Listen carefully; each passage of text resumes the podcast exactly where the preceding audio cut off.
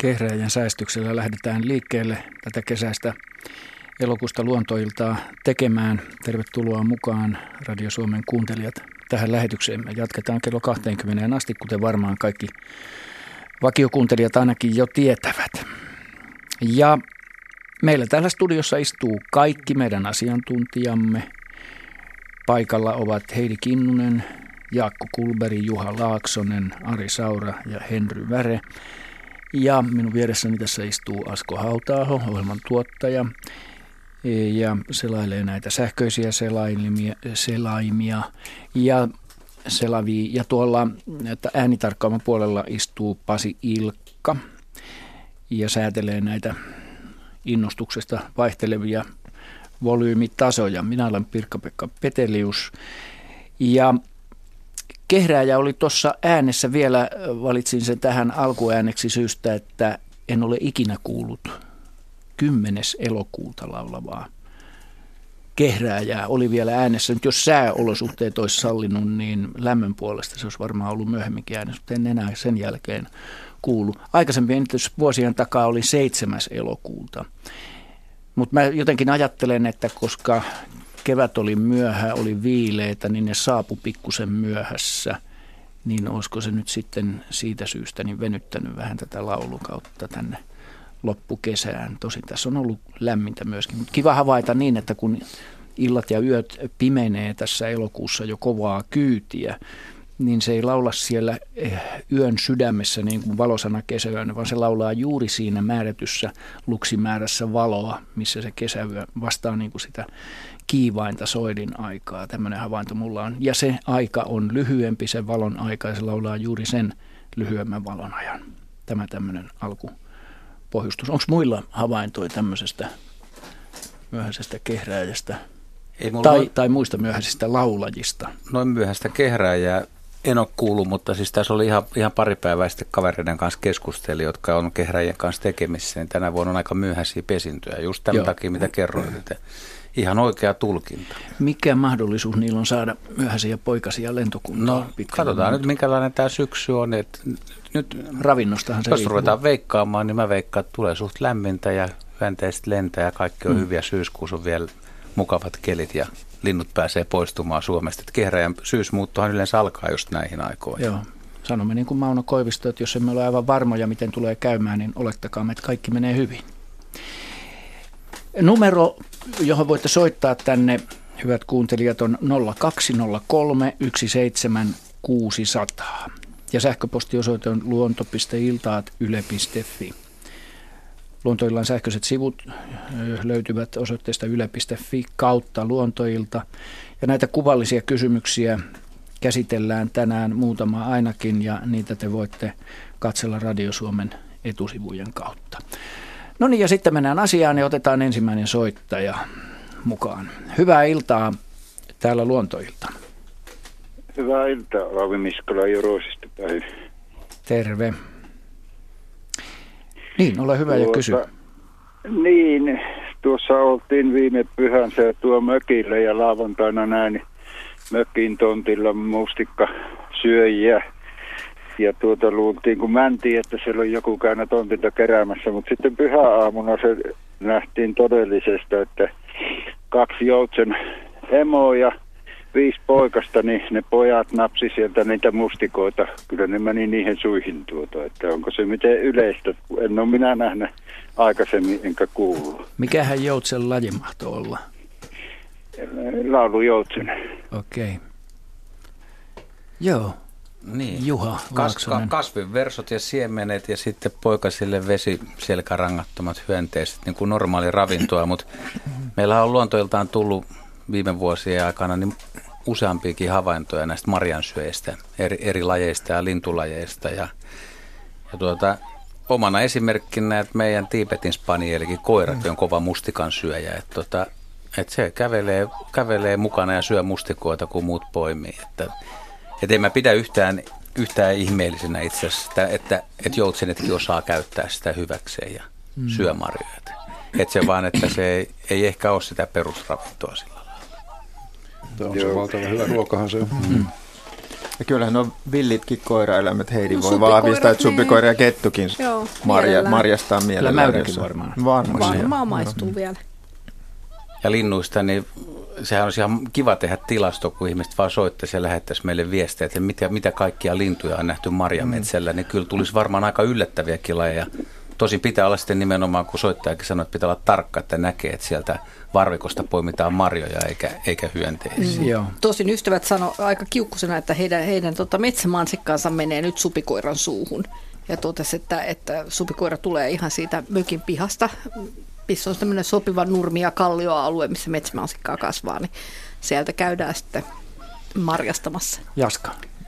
Joo, tuon mustikan vahapintahan on semmoinen, että se hohtaa ultraviolettivalossa ja sitä aika monet linnut syökin muuttaa aikaan niin öisin, koska se kun näkee UV-säteilyä, niin se on helppo havaita pimeydessä nämä marjat. Ja linnulle ne on ensisijassa tarkoitettu tällä periaatteella.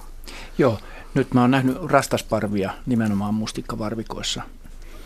Tässä nyt ihan näinä päivinä. Okay. Mä oon seuraillut kalalokkeja, jotka hyvin näpsäkästi mustikkapöheikössä hyppelehtii ja poimii ihan selvästi yksittäisiä mustikoita sieltä. Ei sekään taida lokille ihan tyypillistä ravintoa olla, mutta tämmöinen tilaisuus kun tulee, niin käytetään hyväksi tietenkin. Minkälainen mustikkasato teillä on? Kun mä olin tuolla Etelä-Savossa, niin siellä ei mun mielestä mustikkaa juurikaan tullut. No meilläkään ei en ollut siinä, kun aina on ollut, siitä on saatu saaresta marjoja paljon, mutta nyt ei ollut saaressa muualla kuin siinä meidän tontilla, kun se on vähän aukeampoo, ei ole niin turekkoa, niin ei siellä muualla ollut. Että siinä oli ihan hyvin pienellä alalla, mutta sitten nämä vei. Eipä siinä mitään, antaa vaan vie. Niin, ei se huonoa tarkoitukseen mennä. Mustikkasato, mitä mä oon kuullut eri puolilta, niin enimmäkseen on tullut tietoa, että se on heikon puolen ollut tänä vuonna, mutta sitten on aina alueita, missä tulee hyvin, että se tuntuu olevan tänä vuonna erityisen alueellista, että mistä mustikkaa tullaan keräämään ja poimimaan. Niin. Mä oon tottunut Öörössä aika hyviin mustikkasatoihin joka vuosi ja tänäkin vuonna niitä on todella paljon, mutta ne on jotenkin pieniksi jäänyt kyllä, että määrä on sama kuin ennenkin, että niitä on todella runsaasti. Sama tuo Lounaissaaristossa, niin mustikat on vähän niin kuin kuivuneita. Siellä olikin yllättävän kuiva kesä kaikesta sateesta huolimatta. Siellä on semmoisia alueita, joissa ei juurikaan satanut koko kesänä ja metsäpalovaroitus oli voimassa lähes koko kesän, niin ei se oikein kasva. Mutta sitten nyt kuulin, että näiden viimeisten sateiden jälkeen niin aika nopeasti se mustikka niin myös turpoo sitten ne pienikokoisetkin mustikat. Joo. Näin, Olavi, tämmöistä vastausta löytyi tähän. Tyydyttikö vastaus? Joo, ja supikoirilta pitää supilta nuo marjapensaat suojata. Kyllä ne kelepoo ne marjat, jos ei suo. Niin. Kiitos kysymyksestä ja mukavaa loppukesää. Kiitos saman. Hei. Hei hei. Ja näin ollaan päästy käyntiin. Otetaan seuraava soittaja mukaan. Hyvää iltaa. Luontoilta täällä. Iltaa. Soitteleeko sieltä Osmo Pieksämäeltä? Olenko oikeassa? Kyllä on joo. Jaha. Oto linja auki. No niin. Linja on auki. Joo, okei. Okay. No nyt pikku tarina tulee tähän, kun tässä on ollut mahdollisuus semmoinen, että tuossa nyt on kysymys haapamehtä ja haavanlehtiä oli. Ja siis nyt keväällä oli semmoinen tilanne, että rastaita enimmäkseen kylläkin, mutta linnut tuli siihen ja sieltä lehtien alta tuntuvat kaivelevan. Siellä kova pöllytys kävi, kun ne sieltä kaivelivat elämää. Ja nyt sitten eka kysymys, että mitä kaikkea elämää siellä puunlehtien alla on ollut. Ja sitten ne linnut tietenkin majoittu tuohon ja sitten kesä meni eteenpäin, niin näin ihan näkemällä, että kotilota käytiin raplaamassa siinä. Kotilo käppäili tuossa pihalla, niin siellä rastassa jo kävi sitä kaivelemassa ja sitten se toinen kysymys on, että että mitenkä paljon niitä kotiloita on olemassakin ja sitä mitä kaikkia hyönteisiä voi olla siellä lehtien alla, kun nyt ne linnut totta kai ne majoittu siihen ja nyt niin kuin loppukesästä niin nämä on kyllä marjat on tullut ihan hyviä ja ei ole kotilot syönä minun evätä. Tämä kiertokulku on mennyt, mutta se kaksi kysymystä, että miten montaa erilaista kotiloa on olemassa ja sitten taas se toinen kysymys, että mitä kaikkea elämää siellä talvehtivista hyönteisistä, että miten kaikkea siellä on siellä puulehtien alla sitten, kun ne tuntui kaivelevan siellä kovastikin ja sitten totta kai ne majoittukin linnut sitten siihen. Joo. No niin. Hyvä kysymys. Tässä täsmennys. Mä alussa luulin, että puhutaan haavan lehdistä, jotka ovat puussa, mutta sä tarkoitat nyt ilmeisesti lehtiä, jotka on maassa ja siellä. Joo, kato, siis viime syksynä jäi haravoimatta tarkoituksella kylläkin. Hyvä. Joo, ja sitten se semmoinen, ja se on nimenomaan haavanlehti on aika kovaa, niin se säilyy aika hyvin. Joo. Mutta sinne lehtien alle niin tuntuu, että siellä talvehtii hyönteisiä, mutta minä tiedän, ketä kaikkea siellä on nilviäisiä ja mitä siellä on. No tietäisiköhän tuo Jaakko Kullberg vähän? No niin, kuunnellaan. Kuunnellaan, kiitos. No haapa on yksi meidän parhaista lehtipuista, mitä tulee niin kuin maanparannusaineeksi, että se ei ole mikään ihme, että tässä on ilmeisesti ollut ne, että keväällä, kun tästä itse asiassa puhuttiin aikaisemmassa luontoillassa jo, että kun kevät vähän takkuuli, niin rastasparvetkin pysäytti muuttonsa Etelä-Suomessa ja moni teki sellaisia havaintoja, että pihan kotilot hävisi parempiin suihin ja siitähän ei kauheasti tietysti ihmiset niin kuin ollut suruissaan, että niistähän on totuttu puutarhassa olemaan pitämättä. Ja kuten havaitsija oli aivan oikein huomannut, niin kotiloita ne oli siellä varmasti jahtaamassa. Ja tuo haavan lehtikerros on kyllä varmaan ollut mainiota apetta niillekin vaikka talven mittaan, jossa on ollut leutoa ja sitten uudelleen keväällä. Ja mitä näihin hyönteisiin tulee, niin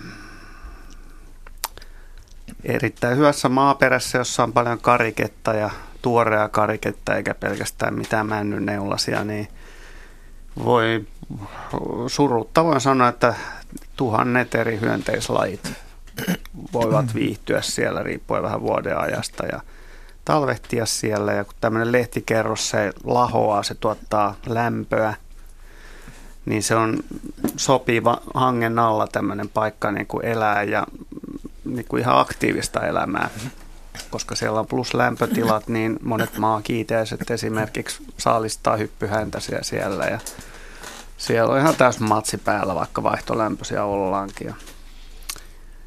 Ja mitäs muuta nyt niin sitten kysyttiinkään. Montako kotilolajia meillä on? Meillä on muutamia kymmeniä niitä muistaakseni. Niin tuossa Heidi vinkkasi, että kotiloita kautta etanoita, siis kuorellisia kotiloita ja kuorettomia etanoita, niin olisi ehkä 50 Suomessa. Ja niistähän aika iso osa on vedessä eläviä. Että näitä maalla eläviä kotiloita on ehkä toistakymmentä. Ja sitten mitä muuta nivelijalkaisista, tietysti siirat ja tuhatjalkaiset viihtyy erittäin hyvin tämmöisessä karikkeessa, jotka myös linnuille kyllä maistuu. Ja sitten täytyy muistaa, että tämmöinen hyvä karike ilmava on lämmin, se muuttuu mullakseen kanssa, niin se on myöskin kastematoja ja muuten lierot. Nimenomaan seuraavana olikin tuossa listassa lierot, ja niitähän on myös niin kuin kymmeniä eri lajeja, jotka viihtyy tuommoisen, sanotaan nyt vaikka tämmöisen multavan tai savisen maan ja sen lehtikerroksen välissä. Että se just niin kuin Jaska tuossa mainitsi, niin haavan lehti on aika tämmöistä rapsakkaa syötävää noille lieroillekin nyt. Mielellään viihtyvät siellä. Juuri hyönteissyöjille niin kuin parasta mahdollista ihan yhtä lailla päästäisille kuin siileille sitten tuommoiset haavanlehtikasat, jotka muodostaa ja elättää tuollaisen määrän hyönteismassaa. Ja just nimenomaan se rajapinta siinä sen maan ja sen lehtikerroksen välissä, se on sopivan kostea ja siinä on ravintoa. Kyllä. Ja sitten maassa elävät hyönteiset ja muut nivelialkaiset ja madot ja kotilot, niin niillä on lyhyt matka sitten sinne maanalaisiin koloihinsa. Kosteutta ja suojaa. Kyllä, jolla hovassa lehdessä on paljon sienirihmastoa, mikä on monelle eläimelle oikeastaan herkkua. Kyllä, joo. Joo, tuolla etelämpänäkin, niin jos haluaa löytää kuivalla säällä, niin näitä erilaisia kotiloita ja etanoita, niin tämmöiset niin kuin kallioalueellakin, jotka on hyvin kuivan näköisiä, niin olevat, niin lehtikasat, vaikka ne on kuiviakin, niiden alta kun vähän pöyhii, niin se tulee heti kosteutta esiin. Ja näitä laulurastaatkin esimerkiksi käyttää tuolla etelämpänä Euroopassa niin kuin etsiessä. Et se on ollut ihan luontevaa niiltä, että ne on mennyt tuommoisen lehtikasaan. Se on se, mitä ne normaalisti tekee, kun ne niitä haluaa. Ja sitten vielä, kun jää seuraamaan yksittäisen mustarastaan tai laulurastaan toimia, niin se siirtää aikamoisen kasan sitä lehtikasaa. Et joskus kun on ihmetellyt, että kuka tämän on tehnyt niin kuin lyhyessä ajassa, ja se on jäänyt seuraamaan, että nämä on aikamoisia maansiirtokoneita. Että ei tarvitse aina epäillä, että naapuri on käynyt keräämässä matoja tai muutama lintu voi tehdä. Pöörössä monta kertaa nähnyt sen, kun varsinkin nuo kulorastaat, kun niillä on muutto käynnissä, ne saattaa hehtaari-tolkulla kääntää sammaleita niin kuin tuommoisella avoimella kentällä, jota yleensä meikäläinen murheellisena katsoi, että sammaleet valtaa tämän taas, ja sitten oli vähän huono muuttosää ja sinne jää valtava määrä kulorastaita ja muitakin rastaita. Ja ne saattaa niin kuin parissa tunnissa niin kuin se monta hehtaaria pistää ihan niin kuin, että kaikki sammalet on sikisoki ja jäkälätkin lentänyt. Ja siinä on varmaan se sama mekanismi, että sieltä sammalten alta ja siitä sammalle ja maakerroksen välistä niin etsitään hyönteisiä ja muita nivelijalkaisia ja etanoita ja matoja. Että ihan samalla periaatteella. Että aika semmoinen hiukan jo pinnasta kuivettunut sammal, niin se pöllähtää aika helposti irti siitä maasta ja sieltä alta löytyy kaiken näköistä. Ja kaikki nämä pehmeämmät hyönteiset, joilla ei ole kovaa kuorta ja sillä tavalla ei oikein kestä kuivuutta. Esimerkiksi just siirat, jotka on alun perin vesieläimiä, niin viihtyy juuri sellaisissa kosteissa paikoissa. Kiitämme Osmoa ja kivaa kesänjatkoa sinne Pieksämäelle. Kuuntelette Luontoiltaa, hyvät Radio Suomen kuuntelijat. Puhelinnumero tänne on 0203 17600. Soittakaa ihmeessä ja kysykää, mikä mieltä ne askarruttaa. Seuraava soittaja tulee Keski-Suomen suunnalta. Mika pitäisi olla siellä langan päässä. Hyvää iltaa. Kyllä on, joo, kiitos. Semmoinen kysymys, katsopas, kun Mehtalammesta saatuja ahvenia, niitä saadaan 13-15 senttisiä, ennen kuin verestää, niin niissä näkyy semmoisia vaaleita laikkuja joissain kyleissä tai onko missä tahansa. No sitten kun niitä ruvetaan perkaamaan tai otetaan sisukset pois tällä tavalla, niin kiinnittyy huomio siihen, että mitä siellä on. No kun partakoneen terällä nätisti aukaisee, niin sieltä lihasta, no lihassa, ne vaaleat alueet, niin sieltä tulee semmoista valkoista lankaa ja välillä siellä on sitten semmoinen vaalean rusehtava pienpussi. Että tää niinku, että mitä tää on, voiko tämän kalan syödä? No mitä tää yleensä on? No se näkee jo kalasta ulkopuolelta, onko se? Näissä pienissä ahvenissä. Näkyykö siinä niinku semmoinen, että se on vähän niin kuin koholla siitä kohtaa se ihan myös, että ikään kuin siinä on semmoinen kyyhmy vähän siinä kohtaa? No ei siinä, en mä kyyhmyä huomannut. Joo, siis niillä on tuossa monenlaisiakin loismahdollisuuksia. Toi kuvaus kuulostaa semmoista rakkoloisiolta, joka yleensä on niinku siianloinen, just tämmöinen, että sillä tulee tämmöisiä kalan sinne lihakseen tulee semmoisia valkoisia rakkuloita ja sieltä tulee semmoista vähän niin kuin venyvää semmoista piimämäistä nestettä, jotka sitten jossain vaiheessa muuttuu semmoisiksi niin kuin riisiryynimäisiksi tai ohraryynimäisiksi semmoisiksi ruskeiksi. Mutta tämä on niin kuin matu, lanka. No sit se on luultavasti on oikeasti joku mato. Ja nyt siinäkin on monia eri vaihtoehtoja, mutta veikkaisin, että se voisi olla esimerkiksi haukimato, joka yleensä kyllä kans loisii mieluummin esimerkiksi siialla tai muikulla. Mutta että se on siis, haukimato on siis hauen lapamato, ja tämä lapamadon toukkavaihe voi elää jollakin muulla kalalla sen lihaksessa. Ja sitten kun hauki syötään esimerkiksi pienen siian, muikun tai ahvenen, jonka lihaksessa on tämä haukimadon toukka, niin silloin se siirtyy se varsinainen loinen sinne pääisäntäänsä, eli hauen suolistoon, jossa se sitten niin kuin kasvaa aikuiseksi ja munii, ja se elinkierto jatkuu sillä tavalla. Mutta en ihan satavarmasti nyt pysty sanomaan, että mikä loinen, mutta joku tämän tyyppinen loinen, ja veikkaan, että se on joku heisimato, eli näitä vanhalta nimeltä lapamatoja. Sitten on myös lokeissa on lapamatoja, lokkilapamatoja, joiden elinkierto on vähän samantapainen, että nämä toukkavaiheet elää sitten jonkun kalan yleensä suoliston pinnalla, ei siis lihaksessa, lokkilapamadon toukat. Eli tämä viittaisi niin enemmän sinne haukimatoon tämä havainto. Joo, eli tämä oli se niin sanottu ikävä lapamato. Joo, mutta siis ihmiselle se on vaaraton tämmöinen. No mikäs mato se on, mikä sitten ihmisessä lisääntyy? No se on lapamato, eli leveä heisimato. No, ja tietysti ei ole ihan poissuljettua sekään mahdollisuus, että ahvennessa voi olla nimenomaan tämä leveä heisimato. Mutta se on nykyään aika harvinainen, ja se edellyttäisi, että tämmöistä puhdistamatonta viemärijätettä pääsisi sinne lampeen. Se vaatii sen elinkierron, eli siellä pitäisi olla jonkun puuseen siitä rantavedessä tai jotain vastaavaa, että semmoinen elinkierto olisi mahdollista. Sekin on kyllä ihan mahdollinen laji. Eli tämä ihan ihmisenkin tarttuva lapamato, se on mahdollista. Miten, kiitos. Mä vielä sen verran, että niin, mitenkäs kun suositellaan pakastamista 3 vuorokaudeksi esimerkiksi varmuuden välttämisen ehkäisemiseksi, eli ymmärrät mitä tarkoittaa? Joo, kyllä se on ihan vankka keino näiden heisimatotoukkien tappamisen, se pakastaminen. Ja tietysti sitten myöskin, jos se kunnolla kuumennetaan, se kala paistetaan tai keitetään, niin ei silloinkaan mitään vaaraa, että se loinen kyllä taantuu siitä, että raakana ei pidä semmoista loisittua kalaa kyllä syödä. Joo. Mutta siinä on nyt useampia vaihtoehtoja, ja yksi saattaa olla tämä ihmiseen tarttuva leveä heisimato, ja se on tosin aika ikävä ja hankaloinen, mutta nykyään sitä pääsee kyllä helposti eroon, jos semmoisen sattuu saamaan, mutta se taitaa olla aikamoinen harvinaisuus nykyään se lapamato Suomessa. Ei nyt kuitenkaan tarvii iloita, jos sen saa.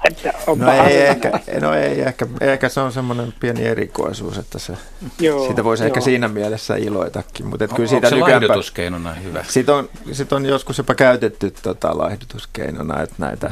Toisaalta se kasvattaa ruokahalua myöskin, että se on käänteinen efekti. Joo, mutta siinä on aika paljon kaikennäköistä anemiaa ja muuta hivenainepuutosta kyllä syntyy semmoiselle henkilölle, jota lapamato aikuiseksi asti kasvaa. Sehän saattaa olla toistakymmentä metriä sitä matoa tuo suolessa, ja sen madon ruokkiminen, niin se on aika iso ja työläs urakka. Että ei ehkä nyt kannata ihan laihdutuskeinoksi, en sitä suosittelisi kuitenkaan. Lihottaa matoa. Niin. Joo, nimittäin eräs kalalehden toimittaja, nimeltä mainitsematon, sai sen joskus aikana. Sanoi, että siitä ei ole kehumista eikä viitti puhua mitään. Kyllä siinä tietysti siinä joutuu asennoitumaan. 3 vuorokautta 20 asteen pakkasessa niin eliminoisi. Ehdottomasti se riittää kyllä. Et silloin, jos on umpijäässä se kala, niin ei siinä silloin enää ole sitä vaaraa olemassa. Joo, se helpottaa silloin kalan käyttöä huomattavasti. Kyllä joo. Just näin. Mutta kiitos teille, oli todella intensiivisestä asiatietoa. Kiitos kivasta soitosta ja mukavaa kesän jatkoa. Joo, sitä myös teille, heippa. Kiitos, hei. Kello lähestyy 6:30. Meillä on ohjelma hyvässä vauhdissa, en sano tähän väliin numeroa. Otetaan seuraava soittaja suoraan lähetykseen mukaan. mieslinjalla jatketaan. Luhangalta soittaa Eero Oivonen. Olenko oikeassa? Terve. Kyllä, joo. Terve vaan. Terve. Mitäs sinne Luhangan kesään kuuluu nyt näin elokuussa puolessa välissä? No ikävä kyllä esimerkiksi metsävansikat ja vadelmat, niin ne kuivuu näköjään, ettei ne kehitä kunnon hedelmää. En tiedä mistä se johtuu. Joo. Ja metsämansikka kukkii vielä. Mahtavaa. Kylmää on ollut ja kuivuutta riittänyt ja kehitys ei enää pääse kunnolla alkuun tai jatkumaan. Joo. Niin no, se mun varsinainen kysymys on noista sinivuokoista, kun mä sain silloin joskus 73, 74, 45 tainta ja mä oon sen jälkeen levitellyt siemeniä ja muurahaiset levittelyjä ja täällä on satoja nyt näitä sinivuokkoja. Ja tässä mökin lähellä on semmoisia puskia, jossa silloin kun ne oli kunnossa, niin siinä saattoi olla 340 kukkaa. Ja nyt 3 vuoden aikana on ilmestynyt semmoinen, että ne ruskistuu tuossa heinäkuun alkupuolella alkaa ruskistua.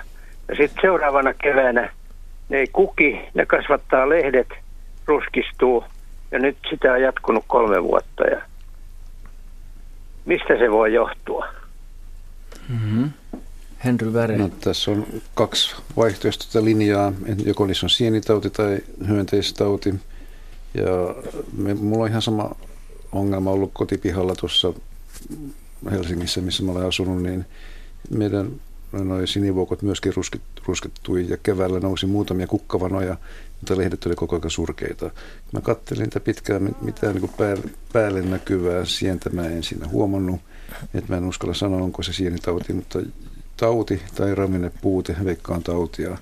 Mutta mikä se tauti on, niin siihen mulla ei ole vastausta. Enkä tiedä, löytyykö se vastaus mistään höntsiköistäkään. Joo. Mutta tämmöistä on nyt ollut siis muuallakin kuin teillä ja se on aika harmillinen, jos haluaisi, että sinivuokko menestyy pihalla, mutta mä en pysty suostelemaan nyt yhtään mitään tällä asialla tai mitä sillä voisi tehdä. Onko tämä, Henry, sun pitkän kasviuras aikana, onko tämä niin kuin tavatonta, onko tämmöistä aikaisemmin ollut? No ei se mulle se ei ole tuttu asia, että mä ensimmäiseksi huomasin sen omalla pihalla, että näin kävi ja niistä sinivuokoista ei ollut paljon silmäniloa enää sen jälkeen. Mutta en mä tiedä syytä siihen. Voisiko nämä lauhat talvet olla osa syy? Lauhatalvi voi olla yksi osa syy siihen, että kun lumipeite on ollut huono, että ne ottaa siipeensä sitten talven aikana.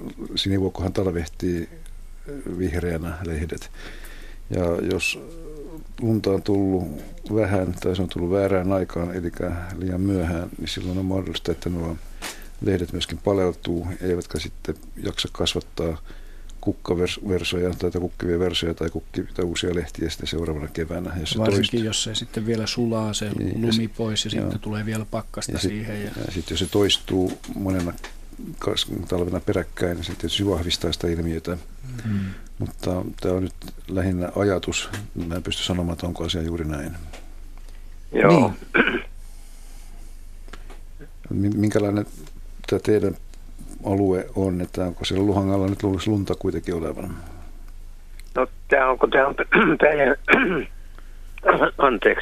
Päijänteen rannalla, niin tässä on usein aika vähän lunta. Okei, eli Päijänne lämmittää niin paljon niitä ranta-alueita siinä, niin joo, silloin se selitys sopisi sillekin alueelle. Joo. Joo, mutta eikö tässä, kun tässä on paljon haapoja, niin eikö haavalla lehdillä ole sellainen kalkkivaikutus, että senhän pitäisi tykätä sinivuokon kalkista. Joo, haapa ja sinivuokko sopii kyllä yhteen, mutta talvella vastaan se ei auta. Joo, niin tietysti. Joo, sääli. Sinivuokko on kaunis kukka ja sulla on siinä hienot runsaasti niitä sinivuokkoja. Että ei muuta kuin ensi kevättä odottelemaan ja katsomaan, että miltä sitten näyttää. On. Joo. Kiitos soitosta. Kiitos. Hei. Tämä on kaikkinensa laajempikin ongelma tällä hetkellä puutarhakasviharrastajilla. Nämä lumettomat talvet, että Etelä-Suomesta on itse asiassa tulossa kehnompi puutarha-alue kuin se on aikaisemmin ollut. Ja näinä aikoina niin Itä-Suomessa monet kasvit menestyy paremmin puutarhassa kuin Etelä-Suomessa, koska Itä-Suomessa on kuitenkin lumipieto yleensä aika vakio. Eikö tässä kuitenkin ennusteltu niin tämän ilmaston lämpenemisen myötä joku aika sitten, että Etelä-Suomeen tulee niin kuin paremmat puutarhaolosuhteet? Ei nykyisillä kasveilla. Niin. Se vaatii niin, ja kuka ennusteli? Niin. Ja siis kyllähän se pitkällä tähtäimellä niin lajirunsaus tulee nousemaan, mutta nämä, mitä meillä tänä päivänä täällä kasvaa, niin ne eivät ole sopeutuneet tähän tilanteeseen. Ja toissa syksynä oli se ilmiö, että oli pitkä lauha syksy ja sitten tuli semmoinen lyhyt nopea talvi heti sen perään. Ja silloinhan keskusteltiin siitä, että kasvit ei tavallaan ehtinyt siihen talvehtimisformuun ja monet tämmöiset perennät ja monivuotiset kasvit niin paleltu siinä talvella. Ja se näkyy myöskin metsäkasvissa varvuissa, niin monena talvena tai monen talven jälkeen on ollut laajoja alueita, missä varvut ovat ruskistuneet. Kaikki ei tykkää ilmastonmuutoksesta. 2 minuuttia sitten on tullut myöskin Savonlinnasta Ilkka Solanterältä tämmöinen sähköinen viesti, jossa hän kertoo, että tänä kesänä kohtalaisesti mustikoita, mutta osa pulleistakin marjoista on osittain tai kokonaan ruskeita. Ne eivät maistu miltään ja kysyy syytä tähän näin, mistä on kysymys. No, siinäkin on vaihtoehto taas enemmän kuin yksi, että mustikoissa on niin sanottua muumiotauti ja se on sienitauti, mikä estää sen marjan kehittymisen ja se jää just ruskeaksi. Ei tautusti kukaan halua poimia niitä. Voi myös olla kuivuus, mutta muumiotauti ei ole harvinainen. Joo. Hyvä. Mennään eteenpäin. Otetaan soittaja mukaan lähetykseen. Saara Sinikara Hämeenlinnasta. Tervetuloa mukaan lähetykseen. Kiitoksia. Elikkä mun kysymykseni koskee kimalaisia ja ruusruohoa. Elikkä olen tehnyt semmoisen havainnon, että kimalaiset tykkää hengoilla ja viihtyy pitkään nimenomaan ruusruohoista. Mm-hmm. Ja vaikka pitääkin muista samanvärisistä kasveista, niin nimenomaan ruusruohoista he tuntuvat viihtyvän niin kuin tosi pitkiä aikoja. Ja samaa en ole sit huomannut muista pistiäisistä, että mikäköhän kimalaisia näissä ruusruohoissa sitten vetää puoleensa. Jaska. Joo, ruusuruoho ja purtojuuri on molemmat tämmöisiä kukkia, jotka loppukesällä vielä tuottaa paljon mettä. Ja tämän tyyppisistä kasveista Suomen luonnossa on jonkun verran pulaa. Että esimerkiksi mehiläistarhaajat usein valittelee sitä, että kun tämä keskikesä on ohi ja loppukesä alkaa, niin mehiläisillä ei aina riitä niin kuin tarpeeksi duunia, eli vaikka kukkia on, niin ne ei välttämättä ole meden tuotannoltaan mitenkään erityisen hyviä. Ja ruusuruoho ja purtojuuri, jotka on lähisukuisia kasveja, ne on tällaisia loppukesän kukkioita ja saavat sitten suuren suosion osakseen. Että esimerkiksi myös perhoset osaavat suuresti arvostaa näitä kasveja. Ja näin loppukesällä niin kimalaisten määrät on kasvanut. Yhteiskunnat on... Nehän lähtee tavallaan yhden kuningattaren duunista sitten alkukeväällä. Se kerää voimia ja ravintoa kukista ja sitten se perustaa pesän ja hoitaa ensimmäiset työläiset alusta alkaen niin itse niiden ruokinnan medellä ja siitepölyllä. Ja sitten kun nämä työläiset on saatu kasvatettua, niin sen jälkeen ne rupeaa pyörittämään tätä niin kuin työläisen osaa ja emäntä sitten rupeaa valmistamaan lisää jälkikasvua ja sitten kun ne on loppukesällä niin kolonia on maksimikoossaan, niin se alkaa tuottaa sitten uusia kuningattaria ja kuhnureita eli koiraita ja varsinkin nämä koiraat on erikoistunut tämmöiseen baarissa istumiseen niin kuin koko päivä toimisesti, paitsi silloin, kun naaraita saapuu paikalle, nimenomaan siis näitä uusia kuningattaria. Tämä on tämä pistiäiskoiraiden yhteiskunta-ampiaisten ja muiden niin riemukas osa koirailla. Et ei mitään muuta vastuuta ei ole kuin päästä parittelemaan ja sitten niin kuin muuta. Sitten voi römytä kukissa ja ja rikkoa tätä illuusiota ahkerista mehiläisistä ja kimalaisista. Joo, mutta sehän kuulostaa aika realistiselta. No joo, se on. Tämmöistä tämä on. Niillähän on jännä tämä kromosomipuoli, että naaralla on X-kromosomia, koiralla, tai 2 X-kromosomia ja koiralla on vain 1. Se ilmaistaan niin kuin nollalla tämä. Että puoleksi nollia, niin minkäs teet? Niin, nimenomaan. Ei, mutta hei, kiitoksia hirveästi. Tämä selvensi tosi paljon. Kiitos kysymyksestä ja mukanaolosta. Sitten vähän noista kahdesta kasvista vielä. Joo, ihanaa kesän jatkoa. Samoin. Moi moi. Tällaista ruuhuruohosta ja purtojuurista vielä sen verran, että niissä on pieni tämmöinen alueellinen ero, että purtojuuri on paljon yleisempi Länsi-Suomessa ja ruusuruoho sitten tuolla Itä-Suomessa ja näistä toi purtojuuri on se, mikä nyt alkaa olla parhaimmillaan parhaassa kukassa. Ruusuron aika alkaa olla ehkä jo vähän ohitsekin. Mutta tämä loppukesän violetti mykäröinen kasvin, se on se purtojuuri. Joo, hyvä. Mä tiedän, että meillä on soittaja linjoilla ja toivon kärsivällisyyttä sinne odotukseen. Otetaan Heidille tähän kysymys väliin sähköinen. Tämmöinen K. Lehmus, nimeltään K. Lehmus on lähettänyt siis. Tässä ei ole lehmuslajista kysymys. Takapihallani on muutama iso mänty, joiden tuottamat kävyt ovat luonnollisesti oravien mieleen. Tänä kesänä pihamaa on kuitenkin ollut poikkeuksellisen täynnä syötyjen käpyjen tähteitä. En ole havainnut, että oravien määrä olisi kasvanut, joten voiko jokin muu kuin oravien määrän kasvaminen selittää käpyjen menekin kasvun? Esimerkiksi nyt meneillään oleva kolea kesäsää. Kumpiko ottaa, Heidi vai? Heidi saa. No. Antaako suoraan Juhalla? Mikä voisi olla lähinnä nyt nisäkäs, muu kuin orava? Mikä nisäkäs söisi? Kuusen käpyjä? Männyn käpyjä. Männyn käpyjä vielä kaiken lisäksi. Ei no, mikään. Ei oikein, eikä ne männyn kävyt ole oravankaan suosikkeja. Et ne on paljon kovatöisempiä kuin kuusen kävyt ja sitä myöten ikään kuin niinku, se joutuu tekemään niin paljon duunia, että... Orava pääsisi mieluummin vähemmällä ja saisi ruokansa helpommin. Että kyllähän ne niitä käyttää, jos kuusen käpy sato on kovin huono. Mm.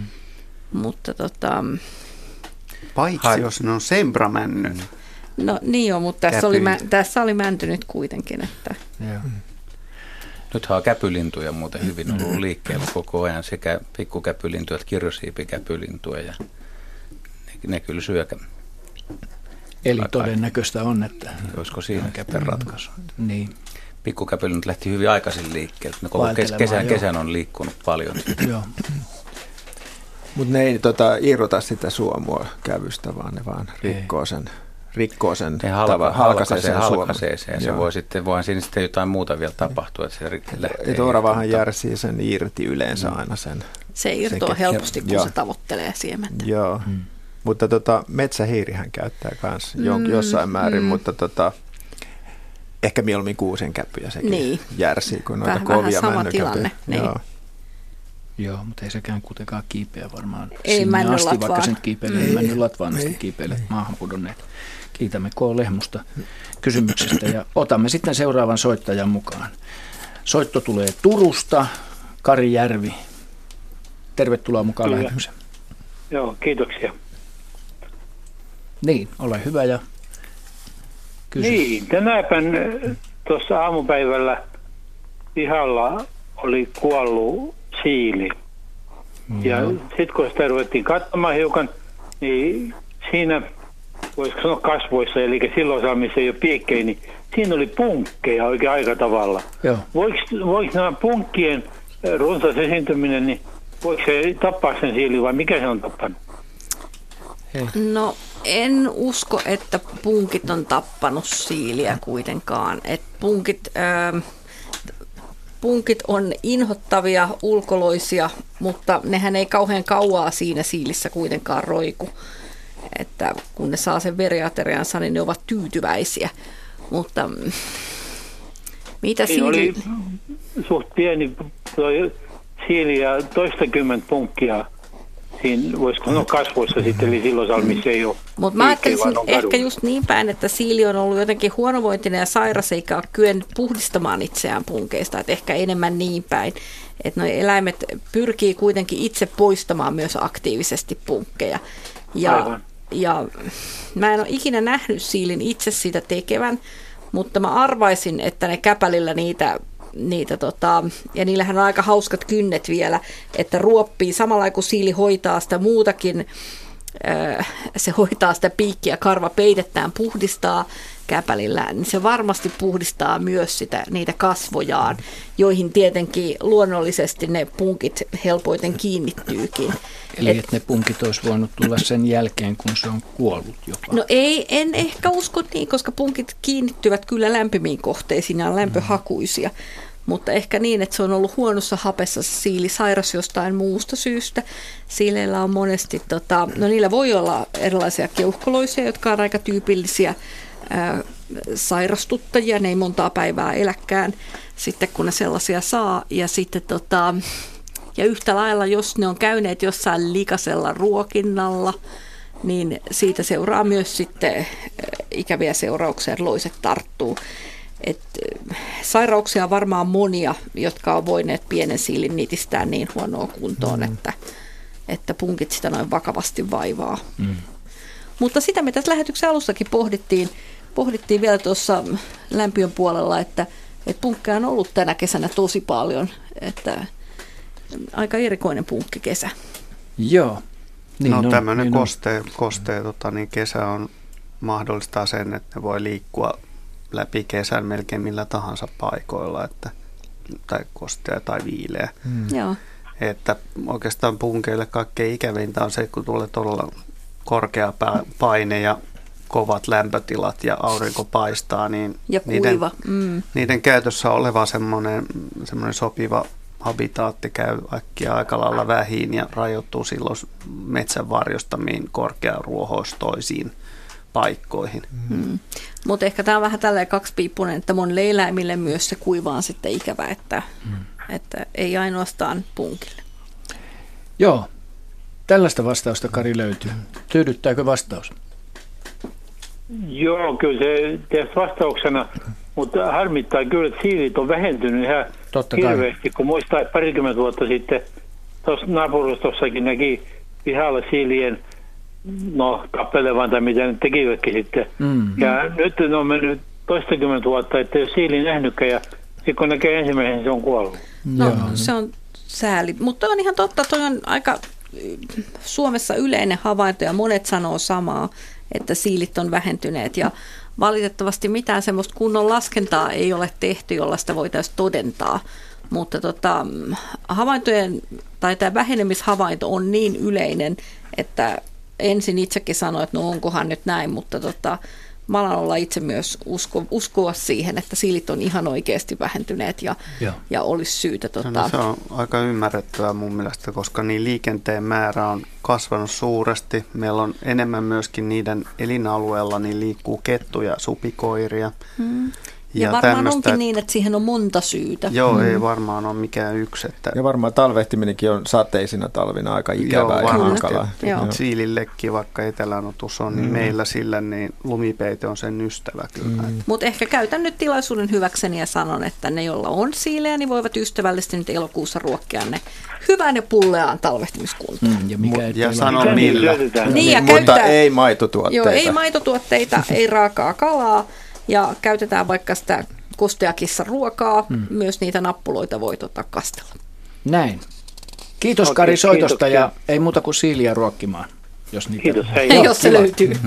Hei. Otetaan rohkeasti vielä, vaikka meillä on tässä vajaa 3 minuuttia ennen merisäätä aikaa, niin ehditään ainakin ottaa soitto vastaan. Enosta soittaa Rauno Keltanen. Oletko siellä? Terve Rauno. Joo, hyvää iltaa. Ole hyvä ja kysy kysymys ja jäädään sitten kuuntelemaan, mitä täällä vastataan. No oikeastaan mulla ei ole kysymys, mulla on kertomus, joka liittyy siihen viime kertaiseen palaveriin. Nimittäin meillä mökillä tuolla Pielisellä oli sellainen tilanne, että oli kirjosiepon pöntössä oli 2 kerroksen väkeä. Joo. Katolla pesi rastas. Ja sitten kun seurasin sitä, niin kuinka sattuukaan, että kirjosepot silloin tällöin rupesi syöttämään niitä rastaanpoikasta. Niiden punaiset nokat oli houkuttelevia ja välillä ne meni syötti sitten siellä pöntössä olevia poikastaan. Joo. Kunnes se eteni siihen, että ne yksinomaan syöttivät rastaita ja rastaat oli tyytyväisiä, kun heillä oli apureita. Ja kirjasepon poikaset kuolivat sinne pönttöön. Oho. Tämä on aika erikoinen ilmiö. Mulla on valokuviakin tästä tilanteesta. Ja tämä kuvastaa vain sitä, että itse asiassa kuinka tavallaan alkeellisia tällaisille ärsykkeille linnutkin ovat. Toden totta. Eiköhän se evoluutio on hipsinyt käkilintujen pariin. Kiitos Rauno soitosta. No, tässä vielä sitä käkilinnusta, kun te kielitte sitä, että mitenkä se voi pönttöön saada munaa, niin mä oon jostain lukenut vasemmalla silmälläni, että ne munii ulkopuolelle ja nokalla siirtävät sen pönttöön tämän munansa. Joo. Kiitos soitosta. Me jäädään pohtimaan näitä. Merisää tulee kohta, niin meidän täytyy lopettaa tämä anteeksi vaan puhelu näin lyhyen. Niin, tässä tuli nyt... Joo, tämä kellan oranssi nokka, mikä on kun se on ammollaan ja kuuluu vielä piipitystä, niin se on näille emoille niin attraktiivinen, että sinne tungetaan. Tämä oli se käkikeskustelu, mikä meillä viimeksi oli, että kun ne etkään poika ne haluaa sitä ruokaa, niin se myös saa. Mutta tämä rastashomma, niin se on mielenkiintoinen, että tosiaan niin kirjosepot unohti ruokkia omat poikasensa. Että mä oon kuullut vastaavia tarinoita, mutta usein kaikki on selvinnyt siinä, koska myös ne rastaat ruokkii itse poikasia ja kirjoseppo ruokkii omansa. Yle. Radio Suomi. Hannu Hyttinen Tampereelta on lähettänyt tämmöisen kuvan, jossa kurjet ovat uimassa. Ja tekstisaate kuuluu näin: morjesta päivää. Melkein 70-vuotiaaksi piti elää ennen kuin tällaisen havainnon pääsi tekemään. Olimme heinäkuun alkupuolella kaveriporukalla veneilemässä Näsijärvellä lähellä Vilppulaa, kun jouduimme hieraisemaan silmiä. Kurkia uimassa. Ne olivat useiden kymmenien metrien päässä rannasta ja selvästi uivat. Eipä ole ihmeiden aika vielä ohi. Tällä tavalla Hannu Hyttinen. Tässä ei varsinaista kysymystä ole, mutta kuva on vekkuli. Siinä on ainakin mun käsittääkseni, onko siinä 2 emoa ja 1 poikanen. Juuri näin. Tuolla. Juuri näin.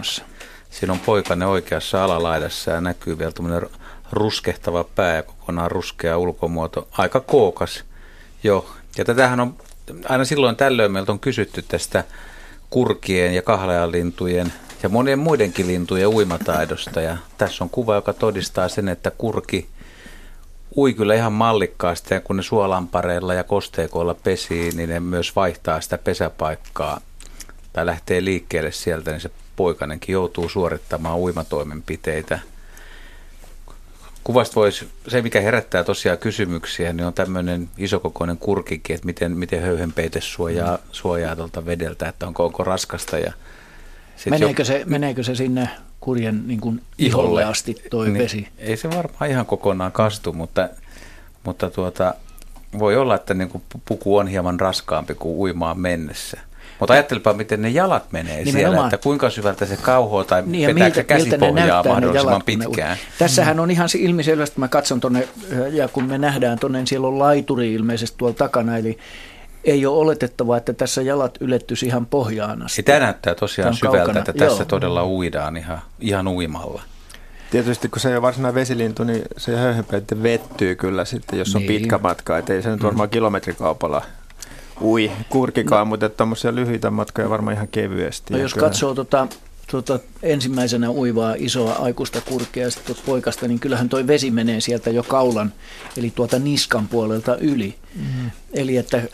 Kuinkahan pitkä matka tässä lienee on taitettavana ja sitten herää myöskin kysymys, miksi ne ovat lähteneet tuosta ylittämään. Poikanen ei tietysti lennä, jos on tarkoitus ollut siirtyä järven yli. Muuta reittiä, jos rannoilla on ihmisiä, niin vesi on ainut mahdollisuus. Ei, mutta siis kyllä ne siis ihan pesimäpaikoillakin, jos ne on lampareiden keskellä, niin ne vaihtaa.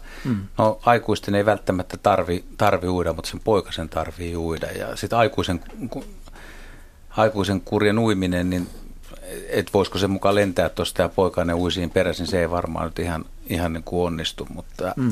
Kyllä, mutta näistä on, mä oon nähnyt näistä kuvia, tästä on keskusteltu ja ihmiset vaan pitää kurkea semmoisena peltoa, tai vähän vaikka se on niin kuin ollut suolintu ja tämmöinen, niin kun sä oot pellolla näet se ja se tanssahtelee tai kävelee pitkillä jaloilla, niin siitä ei tule mieleen, että tommoinen lintu voisi mennä koskaan uimaan. Mutta eihän se vesi sille täysin niin kuin pesimäbiotooppinakaan vieras ole, jos puhutaan soista ja suolampareista, mutta tämä nyt ei ole kuitenkaan lampare. Mutta nykyään niitä pesii tuommoisen järven rannoilla.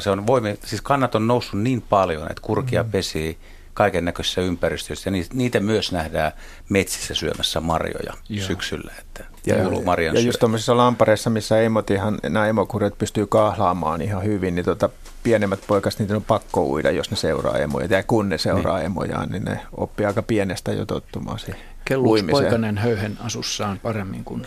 Voisi kuvitella. Se ei ainakaan niin painava. Voisi hyvin kuvitella, jos on kuitenkin sukua rantakanoille, joilla on uimakyky ja rasvane olemus. Eivät kastele höyheniä. Ei tämä kuitenkaan mä en esimerkiksi koskaan nähnyt livenä, niin kuin sanotaan, niin kurkea uimapuuhissa. Eli kiitämme Hannu Hyttistä kuvasta ja hienosta havainnosta. Yle, Radio Suomi. Tuossa viime viikolla nousi uutisissakin esiin toi lehtinunnan esiintyminen Suomessa ensimmäistä kertaa hieman lukuisampana. Lehtinunnahan on tämmöinen yksi maailman vaarallisimmista metsätuholaisista ja me tuolla Luonnontieteellisessä keskusmuseossa ja lajitietokeskuksessa niin päätettiinkin tehdä pieni tämmöinen niin kuin peräänkuulutus, kun kyseinen laji ensimmäistä kertaa vaelsi Suomeen niin, että vaelluksen mukana oli myös naarasyksilöitä, jotka on jopa ihan tavallisellekin ihmiselle lähes tunnistuskelpoisia. Kehoitankin niin luonnosta kiinnostuneita ihmisiä olemaan tarkkavaisena, että jos näkyy tämmöisiä noin 6-8 senttisiä kerman valkoisia suuria perhosia istumassa seinillä tai pihavaloilla tai jossain, niin ottamaan kuvan ja menemään tuonne lajitietokeskuksen sivuille ja liittämään havainnon. Meillä on siitä semmoinen pieni info siellä lajitietokeskuksen, eli laji.fi-sivuilla. Ja siellä on kuva myös, että miltä tämä naaras näyttää. Ja näitä nyt ei varmaan mitään hirvittäviä määriä ole löydettävissä, mutta jokainen havainto on periaatteessa tärkeää, koska niin tämä laji, kuten sanottua, on vakava metsätuholainen, sen leviämistä Suomeen on pelätty. Mitä se aiheuttaa? Minkälaista tuhoa se metsällä aiheuttaa? No se on nyt Baltiassa, se on ollut Saarenmaalla paikallisena noin 3-4 vuotta ja sen jo nyt syö yksittäisiä puita, tai on syönyt yksittäisiä puita ja pieniä metsiköitä lehdettömiksi. Ja tämä ilmiö on keskittynyt nimenomaan niin kuin Saarenmaalle Virossa ja sitten niin kuin Latvian länsiosiin ja Liettuan länsiosiin. Ja näyttää siltä, että se on jotenkin, johtuu ehkä siitä, että tämä alue on niin kuin kaikkein aurinkoisin Baltian alueella myös ja kesä on ollut aika viileä, ettei todellakaan suosi varsinaisesti tätä lajia, mutta nämä on semmoisia otuksia, että naaras yleensä munii suurimman osan munistaan siihen paikkaan, missä se on kuoriutunut heti parittelun jälkeen ja useita satoja ja ne toukat sitten lähtee syömään sitä lähintä lehtipuuta, mikä siinä on ja maailmassa on annettu lajille muistaakseni noin 650 eri ravintokasvia, mitä se on käyttänyt. Että se miten jos me ajatellaan tuomenkehrääkoita ja tuomihan palautuu siitä, mutta miten kuoleeko nämä puut? Mitä? Ei yhden syönnin jälkeen, mutta niin, tietysti sellainen jatkuva, niin kun, että kyseisellä lailla olisi niin kun optimaalisia vuosia, niin se kyllä niin kyllä kun muutaman kerran vedetty sileeksi, niin kyllähän se on ihan selvää, että sen jälkeen puulla rupeaa olemaan jo muutakin vaivaa kuin pelkkä paljaaksyönti, että kaikki muut hyönteiset kovakuoreasta rupeaa käyttämään se heikentynyttä tilaa hyväkseen ja niin kuin ennuste on sen takia aika heikko. Mutta niin, sillä lailla voisi sanoa, että nyt on kyllä äärimmäisen epätodennäköistä, että Suomessa tapahtuisi mitään radikaalia niin kuin tämän lajin takia, koska se on kuitenkin niin kuin eurooppalainen laji, sen loiset ja muut on täällä niin kuin iskuetäisyydellä, kontrolli on niin kuin päällä, se ei ole mikään vieras laji. Ja koska niin Suomi on nyt sen pohjoisinta esiintymisaluetta, niin on aika epätodennäköistä, että se nyt niin fantsun hyvin täällä niin kuin välittömästi rupeaisi viihtymään, mutta paikallisesti tämmöisiä ilmiöitä voi tapahtua. Joo. Otetaan Henry tähän vielä ja sitten otetaan liikennetiedot. Mulla on kysymys, että syökö se niin havu kuin lehtipuita?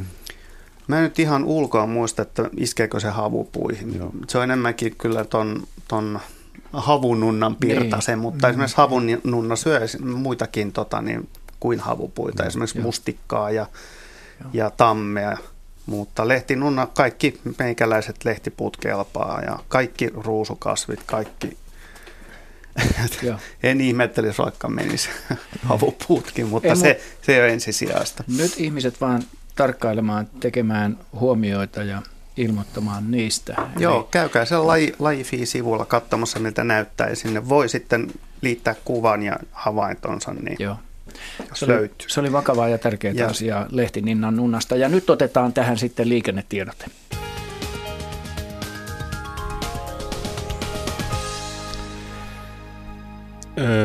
Tie 12019 Parainen, siellä lauttaliikenne on keskeytetty teknisen vian vuoksi. Eli siis tuo Högsjärin lautta, joka kulkee Högsjärin ja Grennesin välillä Paraisissa. Teknisen vian vuoksi on siis tuo Högsjärin lautan lauttaliikenne keskeytetty.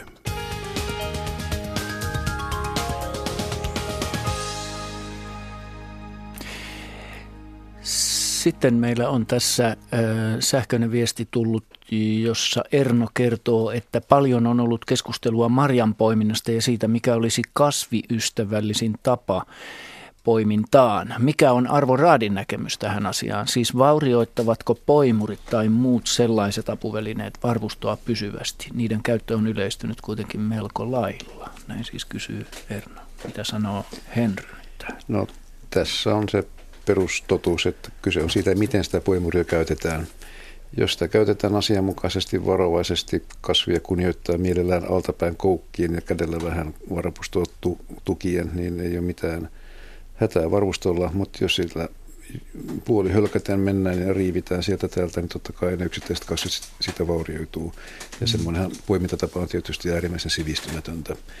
Eli poimurin kanssa pitää poimia maltilla ja ottaa kasvista lempeän otteen ja altapäin pudottaa marjat poimuriin, niin ei ole mitään vaaraa. Hyvä. Ja lähdetään sitten nyt varsinaisiin kuuntelijakysymyksiin. Ensimmäinen soittaja tälle jälkimmäiselle tunnille on Pihla Espoosta. Hei Pihla. Hei. Mitä haluat kysyä meiltä? Että kun meillä oli viime vuonna muumiotauti omenapuussa ja tänä vuonna ei, niin mistä se johtuu? Mm-hmm. Mitähän tuo Henry vastaa tähän? No mitään yksiselitteistä vastausta en kyllä Pihlalle voi antaa. Nyt on pakko. Nyt on annettava vastaus kuitenkin, mutta kaikkien kasvitautien yleisyys vaihtelee vuodesta toiseen. On vuosia, että taudella menee hyvin ja on vuosia, että menee huonosti. Se, että omenoissa oli viime vuonna paljon muumiotautia, niin se ei ennusta sitä, miten seuraavana vuonna tulee tapahtumaan. Tämä vuosi on sinänsä ollut edullinen, sienitaudella ollut kosteita ja viileätä, että voisi voinut ajatella, että omenalla menee ihan hyvin. Tai muumiotaudella myöskin, mutta kaikilla lajeilla, niin myöskin siinitaudeilla, niin niillä on kannanvaihtelua vuodesta toiseen, ja jokin ulkoinen tekijä on tänä vuonna aiheuttanut sen, että muumiotauti ei ole lisääntynyt, eli rihmasto ja itiöt eivät ole päässeet leviämään. Kysy vaan Pihla ääneen. Kysy vaan, jos tulee jotain mieleen. Ja sitten noissa omenoissahan on myöskin niin sanottu rupitauti, joka on ehkä yleisempikin kuin tuo muumiotauti. Eli omenoiden rupitaudissa, niin silloin siinä on tuommoinen kotelosieni siinä omenan pinnalla, joka myöskin saa sen näyttämään ikävältä. Mutta jos itiöt eivät pääse leviämään suotuisissa olosuhteissa, niin silloin se rupitauti jää kehittymättä seuraavana vuonna. Mutta tulee jokin vuosi taas uudestaan. Joo. Ootko se Pihla maistanut semmoisia omenoita, missä on tämä tauti? En. Hyvä, äläkä maistakaan. Hyvä, älä maistakaan. Mm.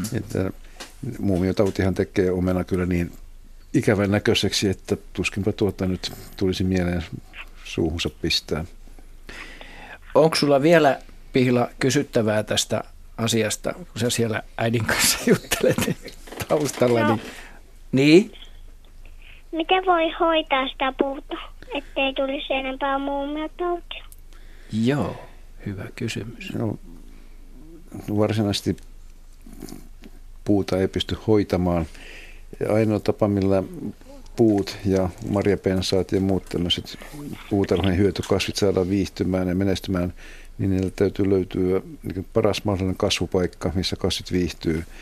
Joskus maa on liian märkä, liian kuiva, liian varjoinen, niin silloin kasvi on väärässä paikassa. Eli kaikille kasveille pitää löytyä se paras mahdollinen ympäristö. Mutta silloinkin niihin joskus tulee aina tauti, niin kuin meihin kaikkiin. Joo, Heidi haluaa sanoa vielä. Jos mä vielä voin kysyä myös Henryltä, että mulla on opetettu lapsena, että kun tulee niitä ruskeita ja sellaisia omenoita, jotka on sairaita, että ne pitää hävittää ja viedä kauas siitä omenapuusta. Niin, mullekin. Onko siitä apua? Kyllä, siitä on apua, että nämähän on usein sienitautit, jotka leviää itiöistä, ja mitä lähempänä nämä itiöt on potentiaalisia uusia omenapuita, niin sen varmemmin se iskee. Mutta jos ajatellaan, että alueella on paljon omenapuita, omenatarhoja tai muuta sellaista, niin kyllä ne ovat aina läsnä. Ulkoiset olosuhteet yleensä määrää sen, että miten omenataudin, erilaiset omenataudit ja muut taudit menestyy. Eli hyvällä paikalla taudit ovat vähäisempiä kuin huonolla paikalla. Niin, Pihla, että sano nyt isälle, että kun siitä flunssasta paranee, niin lähette niitä omenoita roudaamaan vähän kauemmas siitä pihapiiristä. Niin, sitten toinen, mihin tämä kannattaa tehdä, että kun omenapuita tai muita marjakasveja, hedelmäkasveja tuo pihamaalle, niin niitä kannattaa istuttaa hieman useampia, hieman eri paikkoihin ja katsoa, että missä niistä se menestyy kaikkein parhaiten. Niin justi. Ja säilyttää se sillä kohtaa. Miltäs tämä kuulosti, Pihla, nyt tämä vastaus? Ihan hyvältä. Hyvä. Mutta olipa kiva, kun soitit ja sano isälle sinne terveisiä. Ja soittele taas joskus toiste, kun tulee jotain kysyttävää mieleen. Jouko? Joo. Kiva. Heippa. Moikka. Näin. Ja seuraava soitto tulee Petkulasta. Kempä siellä soittelee? No, Niskasaari Pentti täältä soittelee. Terve, Pentti. Terve, terve. Minkälaista asiaa sinulla? Kysymään, kun muurahaisten ja käärmeiden yhteiseloa samalla tontilla. Onko se mahdollista? On. Mutta haluaako joku muukin vastata? Kyllä se ihan mahdollista on. Että käärmeethän ei nyt varsinaisesti kuulu muurahaisten ruokalistalle eikä päinvastoin. Että se on ehkä enemmänkin semmoista legendaa tämä asia, että ne jotenkin pystyisi eliminoimaan toisensa samalta alueelta. Mutta kyllä semmoisilla alueilla, missä on jollain kankaillakin, missä on runsaasti esimerkiksi kekomuurahaisia, niin kyllä kyitä esiintyy myöskin. Että ei sillä ole mitään syy-yhteyttä, että se on enempi ehkä tämmöinen uskomus. Jaska saattaa sanoa jotain poikkeavaa tähän. Äiti sanoi, että jos on käärmeitä, niin ei ole muurahaisia ja toisinpäin, mutta se ei näköjään vie paikkaa. Ei, kyllä muurahaisia on varmaan lähes kaikkialla. Mm. Joo, tietysti kekomuurahaiset on aika aggressiivisia noin poispäin, mutta mutta niin, että aggressiivisuus niin kuin käärmeitä kohtaan on varmaan aivan välittömässä pesän läheisyydessä sitten, että kyllähän ne kiukkuisesti suhtautuu mihin tahansa liikkeeseen pesänsä ympäristössä. Ja mitä sitten kuitenkaan, eikö käärmeen suomupinta kuitenkin suojaa aika tavalla? Joo, ei siis ainoa paikka, mihin ne pystyy iskemään on niin kuin silmiin ja naamatauluun. Ja kyllä tolkuissa oleva käärme tietysti osaa sen verran siirtää itseään, ettei se jää siihen suihkujen armoille.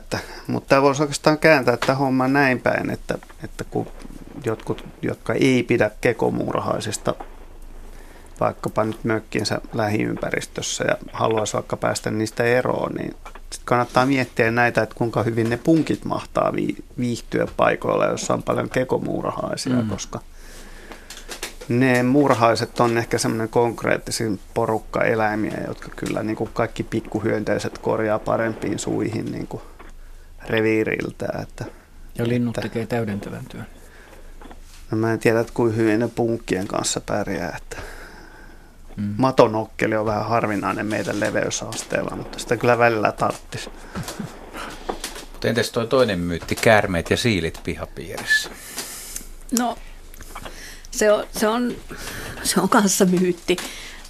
Siilit eivät syö käärmeitä, eikä hyökkää käärmeiden kimppuun mitenkään erityisesti, että ehkä joku huonossa kunnossa tai vähän yliajettu tai jostain syystä vahingoittunut käärme on sellainen, minkä siili voi saada kiinni. Ja siileillä on kyllä sellainen ominaisuus, että ne kestää kyymyrkkyä paljon paremmin kuin muut nisäkkäät, joka kertoo ehkä sitten siitä, että ne on kuitenkin joutuneet yhteiselämään niiden kanssa. Okei. Ei täysin perätöntä, mutta ei tervettä käärmettä siilisaalista. Tämmöistä pohdintaa löytyy tästä aiheesta. Hyvä. Kiitoksia näistä tiedoista. Kiitos soitosta ja hyvää kesän jatkoa. Kiitos samoin. Joo, hei. Hei, Nastolasta Laitinen on lähettänyt, salakuljettaja Laitinen on lähettänyt meille kysymyksen, miksi lentäviä hyönteisiä, kuten hyttysiä, parmoja ja pölyttäjiä on eteläisessä Suomessa suorastaan huomattavan vähän tänä kesänä ja mitä siitä voi luonnolle seurata? Niin, no kaikki ne, jotka olivat ulkona alkuvuodesta tai keväästä, niin varmaan muistavat, että sen tellu keväistä lämpimin.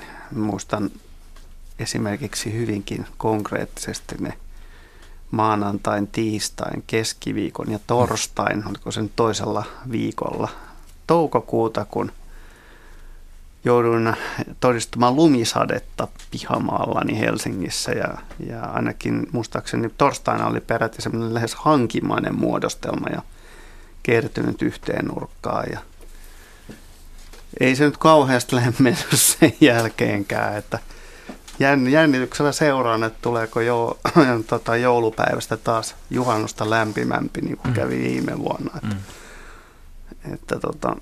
Tämä on omiaan kyllä rappaamaan erittäin pahasti hyönteisiä ja sitten jos ajatellaan kasveja, niin kasvit, kun nyt vaan aurinko paistaa jonkun verran ja valoa nyt piisaa kuitenkin Suomessa keväällä, niin ne kasvaa kuitenkin kohtuullisen hyvin, mutta hyönteiset ei kyllä sitten viileässä kelissä oikein edisty mitenkään, ellei ole auringonpaistetta. Auringonpaiste pelastaa ainakin osan lajistosta, mutta esimerkiksi ampiaiset, jotka pitäisi pyydystää toukilleen hyönteisravintoa eikä muitakaan hyönteisiä, niin seitä arvaa, ettei ne yhteiskunnat paljon kasvuun pääse, kun kaikki näyttää mittarit nollaa. Ja Juha voi varmaan todistaa, että ei sillä hyönteissyöjilläkään mennyt erityisen hyvin, että ne jopa teki pääosin kai monet hyönteissyöjä ja linnut sen johtopäätöksen, että tänä vuonna ei tarvitse Suomeen asti tulla, kun Baltiassakin on riivaton kylmä. Että monien lajien pesimämäärät oli pienet ja ne venyi ja ne yritti. Ja esimerkiksi ihan kotoisista talitiaisista ja sinitiaisista niin pesimätulos oli erittäin huono, koska toukkaa ja hyönteistä oli vähän, että kananlinnut hyvin pitkään, nekin oli kauhean myöhässä, soitimet venyi tämän kylmyyden takia ja sitten tuli sateet ja kylmät ja edelleenkään ei ollut sitten poikasille ravintoa. Kyllä kyllä tämä on vissiin ollut kauttaaltaan aika monille lajeille huono.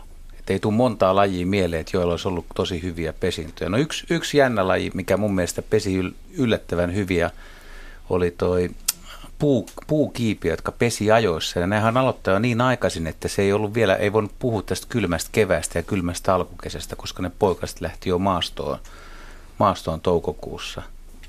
Asi. Sama ilmiö on tietysti vesistöissä ja vesien alla, että kun ne vedet lämpeni keväällä hitaasti ja sitten vielä keskellä kesääkin oli merialueillakin pintaveden lämmöt hyvin alhaisia, niin se on vaikuttanut, tai siis luultavasti on vaikuttanut kalojen lisääntymiseen. Yleensä se havaitaan vasta muutaman vuoden kuluttua, kun se tänä keväänä syntynyt vuosiluokka tulee niin kuin kalastuksen piiriin, mutta yleensä on näin juuri, että jos on kylmä alkukesä tai kevät ja alkukesä, niin silloin se enteilee, varsinkin näillä kevätkutuisilla kaloilla, niin heikkoa vuosiluokkaa.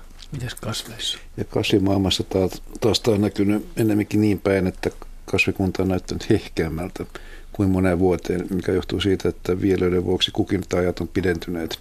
Eli kukinta on kestänyt paljon normaalia pidempään, että yksittäiset kasvit kukkii useamman viikon, kun lämpöisemmänä hyvänä keväänä, niin se on yksi rysähdys, kun alkukesä on mennyt. Jaska. Joo, ja tähän liittyen niin oikeastaan voisin sanoa sitten sen niin kuin poikkeuksen, että kimalaisella nyt on tuntunut menevän ihan mainiosti. Ja tämä onkin hyvä huomata, että kimalaiset on hyönteisryhmänä pohjoinen ryhmä, niiden suurin diversiteetti, eli lajirunsaus on pohjoispainoitteinen. Ja esimerkiksi ihan eteläisessä Euroopassa niitä ei juurikaan ole, tai on ihan vain pari lajia, tai ne on keskittynyt vuoristoihin tai tämmöisiin haastavampiin, viileämpiin elinympäristöihin. Ja kimalaisen niin kuin, tämän pörröisen olemuksen lisäksi sen niin kuin massiivinen koko, niin ihmetyttää monesti, että kun yleensä hyönteiset ei ole tuollaisia läskejä niin kuin päälle päin, vaan voisi ihan hyvin olla sutjakkaampikin, pääsisi nopeammin liikkumaan eikä menisi niin paljon energiaa.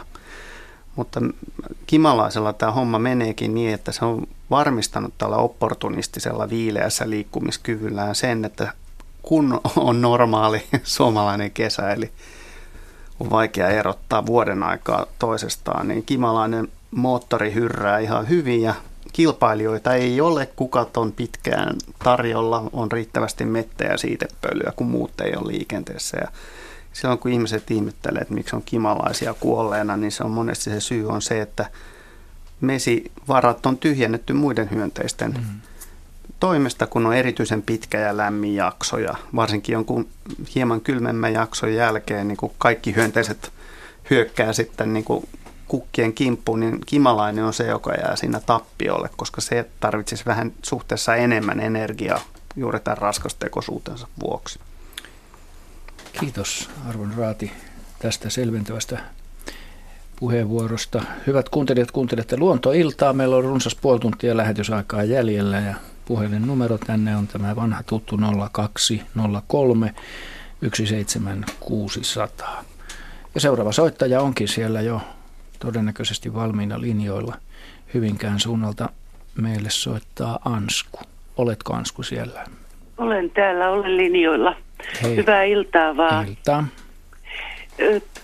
Asun tämmöisessä vanhassa maalaistalomiljössä, missä on hirveän paljon eläimiä, kaiken näköistä on mäyrää ja hirveä ja kettua ja kaikkia. Ja totean nyt vaan siihen, että meillä on paljon noita linnunpönttöjä ja vakiorengastaja, mikä käy tässä. Niin yhdessä ainoassa pesässä oli tänä keväänä poikasia. Kaikki muut pesät oli tyhjiä. Jaa. Sillä lailla on ollut niin kuin varmaan linnuille huono vuosi, mutta se mitä minua kiinnostaa, heinäkuussa kauniina aurinkoisena päivänä 11 aikaan aamulla lensi noihin kukkiin lepakko keskellä päivää. Se jäi töröttämään siihen ennen kuin mä sitä hätistelin pois ja se lähti, niin se oli ihan niin kuin sekainen, kun se liiteli tässä pihassa. Että miten se lepakko niin kuin semmoisella kirkkaalla päivänvalon liikkuu. Ja toinen kysymykseni koskee kärppää. Ihmettelin ikkunasta, katon kun semmoinen vilahdus kävi, niin kärppä 6 kertaa tuli, kulki ison myyrän kanssa ja yksi myyrä oli niin iso, että se joutui pysähtymään tuohon ikkunan alle ja mä näin sen ja sain valokuvankin siitä. Milloin tämä kärpä se oli toukokuun lopussa. Okei. Okay. Ja se oli sillä lailla niin, että se kulki ihan jatkuvasti, että tuolta pellolta haki sen myyrän, että miten se niin vikkelästi ensinnäkin löytää niitä. Ja onko se joku pesintäaika, milloin se saa poikasia sitten? Oliko se kuitenkin kesäpuvussaan jo varmaan toukokuussa? Oli, joo. Oli. Toukokuun lopulla. No, joo. Aloittaako täältä kärppäpäästä, kun tähän jäätiin? Sinä saat päättää, mistä päästä aloitetaan. Voisi kuvitella niin, että kärpällä tai noin iso ravinnon tarve on luonnollisesti naaraalla, jolla on poikasia. Et naaraan täytyy saada myös itselleen ravintoa ja siitä myöten sitten myös poikasille. Jos pellolla on hirveästi ja hyvä myyrämäärä, niin kärppä myös varastoi niitä. Sikäli, niin se oli nopeassa tahdissa haki niitä ja tosi isoja. Joo. No, jos ne on todella isoja, nehän voi olla vaikka vesimyyriäkin. Varmaan, joo. Tai jos osaatte kokoaan tietysti vaikea arvioida mutta kärppään nähden se oli iso, että se joutui levähtämään. Se ei laskenut sitä kunnolla maahan, mutta levähti ja jatkoi matkaansa. Et se oli mielenkiintoinen siitä nähdä, että kun se on niin nopea eläin, että kun se uskalsi pysähtyä siihen ikkunalle. No tietysti niitä ei häiritä täällä. Niin. Joo, ja tietenkin, että jos se kantaminen on yksinkertaisesti raskasta, niin ei ole muita vaihtoehtoja. Joo. Mutta hauskaa ja tietenkin mainiota nähdä se luonnon kiertokulku, jossa myyrän tehtävä on yleensä jäädä pedon suuhun. Niin. Ikävä kyllä. Mutta toisaalta sitten, jos sieltä nuorta kärppää pukkaa, niin sitten teillä on varmaan toistakin katsottavaa. Mm. Joo, ne on ollut tässä useamman vuoden ja sama niin kuin toi koskikara tuossa pihan kulkee semmoinen puro, niin siinä on ollut koskikara toistakymmentä vuotta. Että sitäkin on ihana seurata. Mm. Aivan varmasti. Entäs sitten toi lepakkopuoli? No lepakko on kestävä vähän arvotuksellisempi. Niin kuin itsekin sanoitte, että lepakoiden ei kuulu keskellä päivää lentää ja heinäkuussa nyt ei ainakaan keskellä päivää. Eikä auringonpaisteessa ole niille hyvä hetki. Heinäkuussa... Sitä me ihmeteltiin, meitä oli useampi tässä. Me luultiin, että ensin, että se on lintu, mikä siihen lensi, mutta se oli ihan lepakko. Joo. Ja se oli aivan pyöri sitten tässä ympäri, että se ei tiennyt, että mihin lähtee. Joo, eli se pääsi siitä kuitenkin sitten itse lentoon uudestaan. Kyllä. Joo. Minä tietysti vähän heilutin oksia. Joo. Tosi vaikeaa. Mä en heinäkuun alkupuolella ei missään tapauksessa ole poikasia liikkeellä. Heinäkuun loppupuolella voi poikasiakin olla jo lennossa. Mutta nyt todella, kun oli tämä kylmä kesä, niin poikastenkin kehitys on ollut hidasta. Että sikäli Sikäli mä veikkaisin enemmän kuitenkin aikuista lepakkoa kuin poikasta. Tämä oli iso kokonen. Joo, mutta oliko se sairas tai jotain, niin se on tietenkin aina riski. Ja silloin sairaiden lepakoiden kanssa saa ollakin sitten aika tarkkana. Että jos lepakko käyttäytyy omituisesti, niin aina on se riski, että se on sairastunut vesikauhuun ja silloin siihen ei pidä koskea missään tapauksessa, että se on myös ihmiselle vaarallista. Joo. Se on tietysti yksi vaihtoehto, mutta varmasti on muitakin vaihtoehtoja, että minkä takia... Ei tähän koskettu, tämä vaan hätistettiin pois siitä. Joo. Just sen takia, kun ajattelin, että kuuli vähän omituinen aika, milloin auringonpaisteessa lentelee. Ainoa, että olisi ollut jotenkin niin kylmiä öitä, että tarvitsisi lähteä päivällä saalistamaan, mutta en oikein... Olisiko, Ansku, onko sulla mitään käsitystä, oliko siinä mitään poikkeavaa tapahtumaa, jotain häiriötä, mikä olisi saattanut ajaa sen sun havaintoakaan liikkeelle? En usko. Ääntä esimerkiksi tai jotain töminää. Äänet ei yleensä aja niitä. Entäs jotain töminää tai liikettä? Töminä ja liike voi ajaa. En usko. Okei.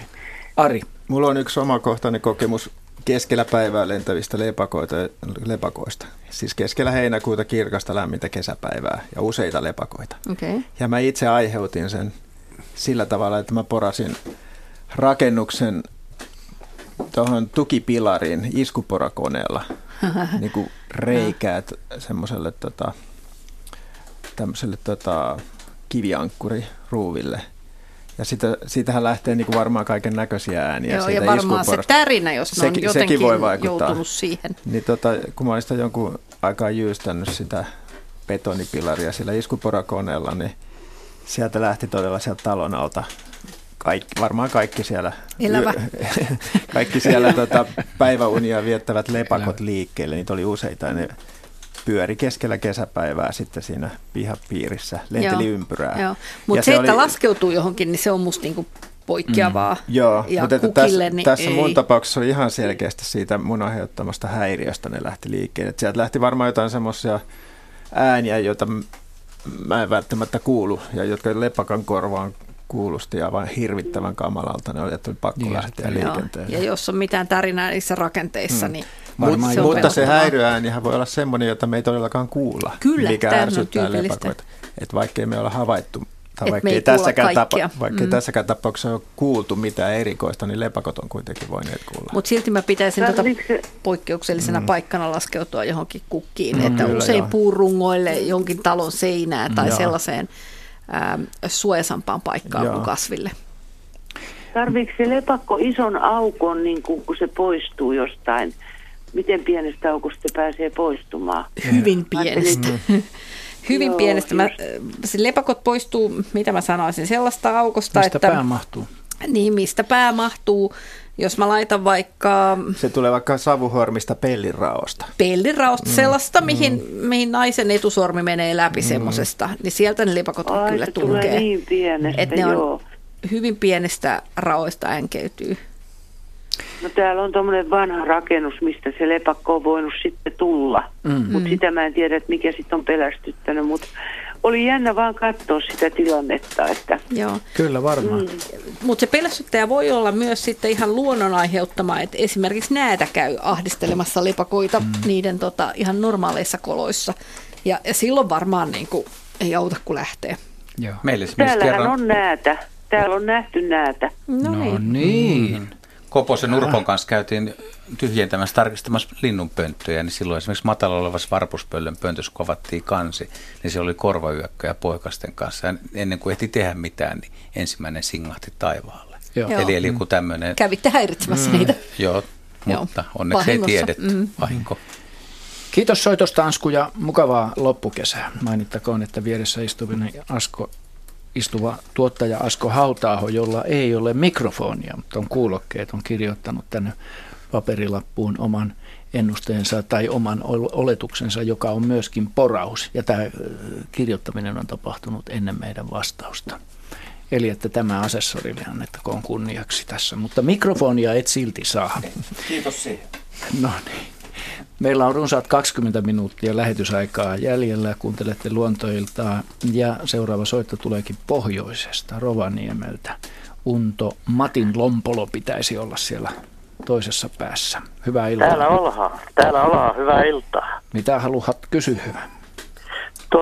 Semmoinen hyödytön kysymys, sai siihen vastauksen hyvä. Tai ei, eli sääsket, ne on kai Hyttysen virallisesti nimeltään. Eli tämä, joka on se terävä piikki, jolla se innoittavasti imeskelee ihmistä kuivaksi. Niin kiinnostaa aina se, että jos menee mettän keskelle johonkin, jos on mettää joka varassa ympärille sääskiaikaa ja olen siinä 5 minuuttia, niin se on semmoinen iso pilvi kiertää minua ympäri. Joo. Ja jos minä kävelen sitten puoli kilometriä samoissa olosuhteissa, niin se pilvi on saman kokoinen ympärillä, että onko ne ottanut minut se alkuperäinen porukka niin porukalla syötäväksi, että ne ei huoli muita sääskiä sieltä matkalta, vai vaihtuuko se pilvi siinä ympärillä? Että ne, jos ne on reviiri, että ne jää sinne alkuperäiselle paikalle ne ensimmäiset sääsket, ja sitten korvautuu seuraavilla. Onnistuuko ne määrä ei lisännyt matkana. Onnistuuko ne? Oletko Unto kokenut vuosien mittaan, että olisi onnistunut? Oletko muuttunut kuivemmaksi? No ei, mulla on yleensä aika tämmöinen niin kuin sanotaan, että sääsket ei tykkää minusta en kauniisti sanottuna. Hyvä. Mitähän Jaska sanoo tähän? Niin, nykyään kun tuo kuppaus ei ole muodissa, niin tuohan voi olla ihan terveellistäkin altistaa itsensä pienelle verenpoistolle. Mutta juu, sanotaan näin, että Hyttynen nyt ei ole mikään maailman paras lentäjä, että mä veikkaan, että käytännössä siinä tapahtuu niin, että siinä koko ajan niin porukkaa luovuttaa ja uutta porukkaa astuu remmiin. Kuten tiedämme, he ovat hyvin riittoisia luonnonvaroja nämä. Ja aina paikalla. Aina löytyy jo, että paitsi että jos sattuu olemaan erittäin kuiva aurinkoinen ja lämmin päivä, niin silloin paarmat korvaa tämän hyttysmassan niin kuin läsnäolollaan. Että Joo. Hyttys on pikkuinen ongelma todella lämpimissä keleissä päivisin, että se pienenä otuksena, jolla on kuitenkin aika paljon pinta-alaa, niin se kuivuu todella helposti ja sen takia sen suosikki. Suosikkialue Suomessa on Metsälappi ja sen kuohkean kosteat sammaleiset alueet, ja jossa on erilaisia lutakoita ja muita yllin kyllin. Ja sopiva viileä, eikä liian kuumaa. Ja oikeastaan kaikkein niin kuin huonoimmat hyttyskesät Lapissa on ollut nimenomaan semmoisia, kun sinne on osunut oikein poikkeuksellisen kuiva, helteinen sää, eli korkea paine pysynyt päällä. Joo. Silloin on hämmästyksellä ollut vähän seurattu sitä, että kuinka vähän niitä on. Joo, noin 15 vuotta sitten täällä oli käytännössä sääsketön kesä, eli olin kanoottireissulla tuolla Savukosken Sallan alueella ja yöllä yksi sääski oli teltan siinä verkko, mikä se ilmastointiverkko on teltassa, niin herätin kaverit ja katsoin mikä harvinainen otus. Se oli käytännössä sääsketön kesä ja silloinhan pohittiin, että mitä se aiheuttaa linnustolle, mutta minun tietääkseni se ei ainakaan semmoinen yksi puutekesä linnuille tehnyt mitään merkittävää eroa niiden elintasoon. Joo, no täytyy sanoa, että vaikka se tuntuu siltä, että kaikki voisivat elää niillä sääskillä Lapissa niin kuin normaali kesänä, niin voin vakuuttaa, että siellä on myös muita kaksisiipisiä, eli näiden lähisukuisia, mutta verta imemättömiä lajeja.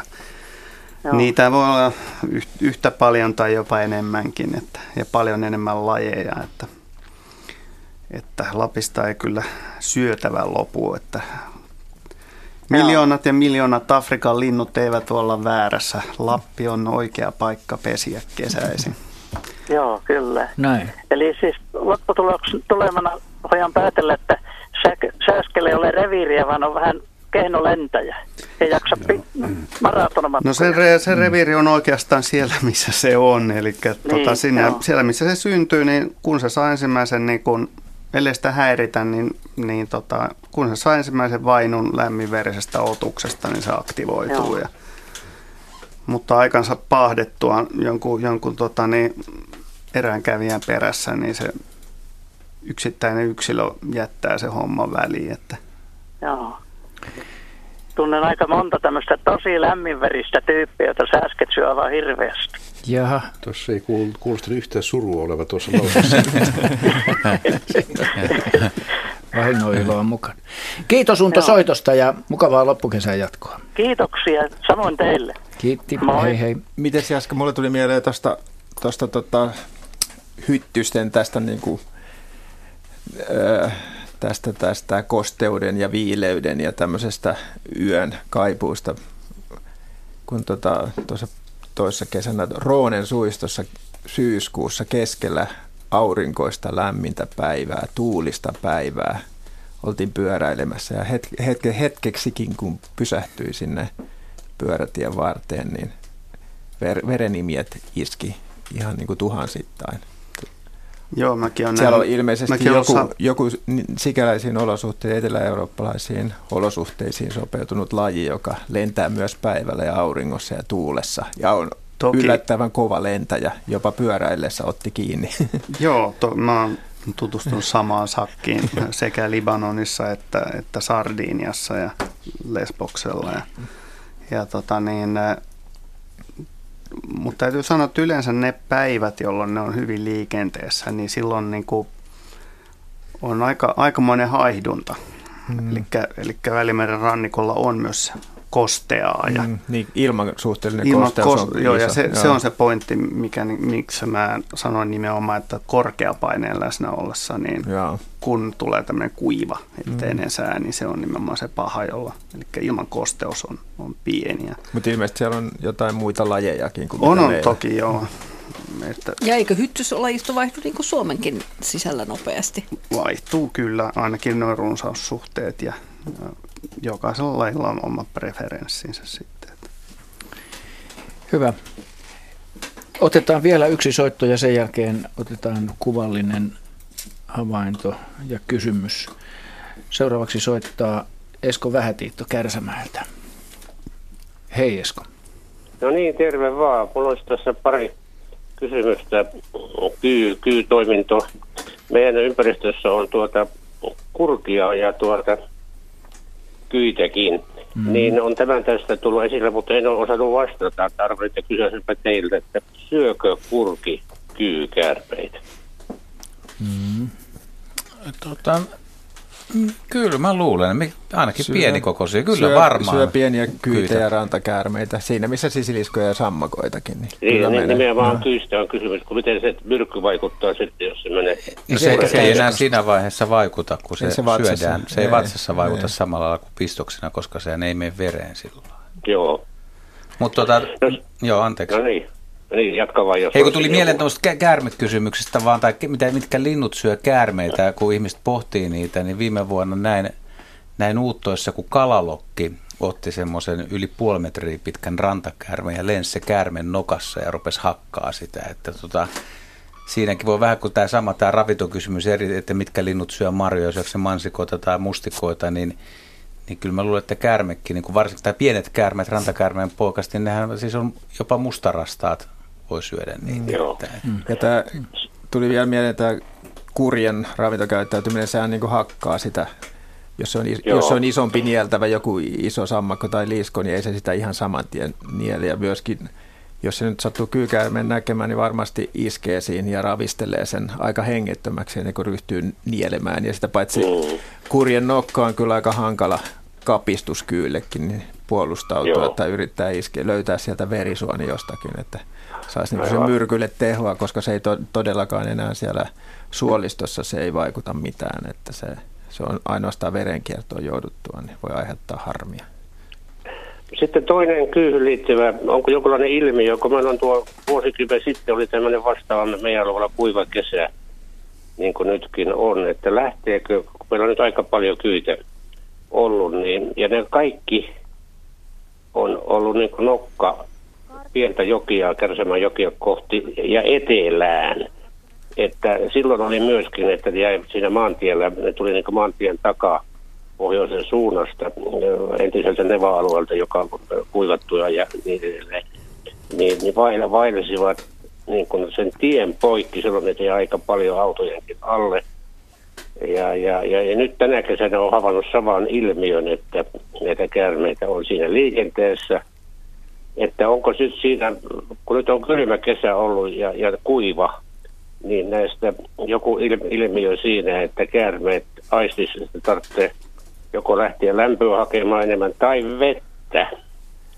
Niin onko tästä mitään tietoa olemassa? No, siis kyyt on kyllä hyvin lämpöhakuisin ja viileinä kesäpäivinä ne hakeutuvat kyllä sinne suuntaan, missä on lämmintä, mutta että niillä ei varsinaisia mitään pitkiä vaelluksia ole, että kyy on hyvin tämmöinen niin kuin kotipaikkauskollisinen, että sen elinpiiri on yllättävän suppea, että jos se vaikka kiikutetaan muutaman kilometrin päähän siitä asuinalueestaan, niin tuskin löytää takaisin, että se melkein elää koko ikänsä sillä samalla alueella, mutta että sitten tämmöisinä kesinä, jolloin on nämä lämpimät paikat harvassa, niin saattaa olla, että just siinä ilmansuunnassa, mihin ne kaikki olivat menossa, niin on esimerkiksi joku lämpöä hohkava kallio tai joku tämmöinen alue, joka kun mä olen omassa mielessä pohtinut tätä asiaa, että kun nyt on erittäin kuiva kesä, että onko sillä tällä veden mahdollisella niin kuin heidän järjestelmässään joku tarve sitä.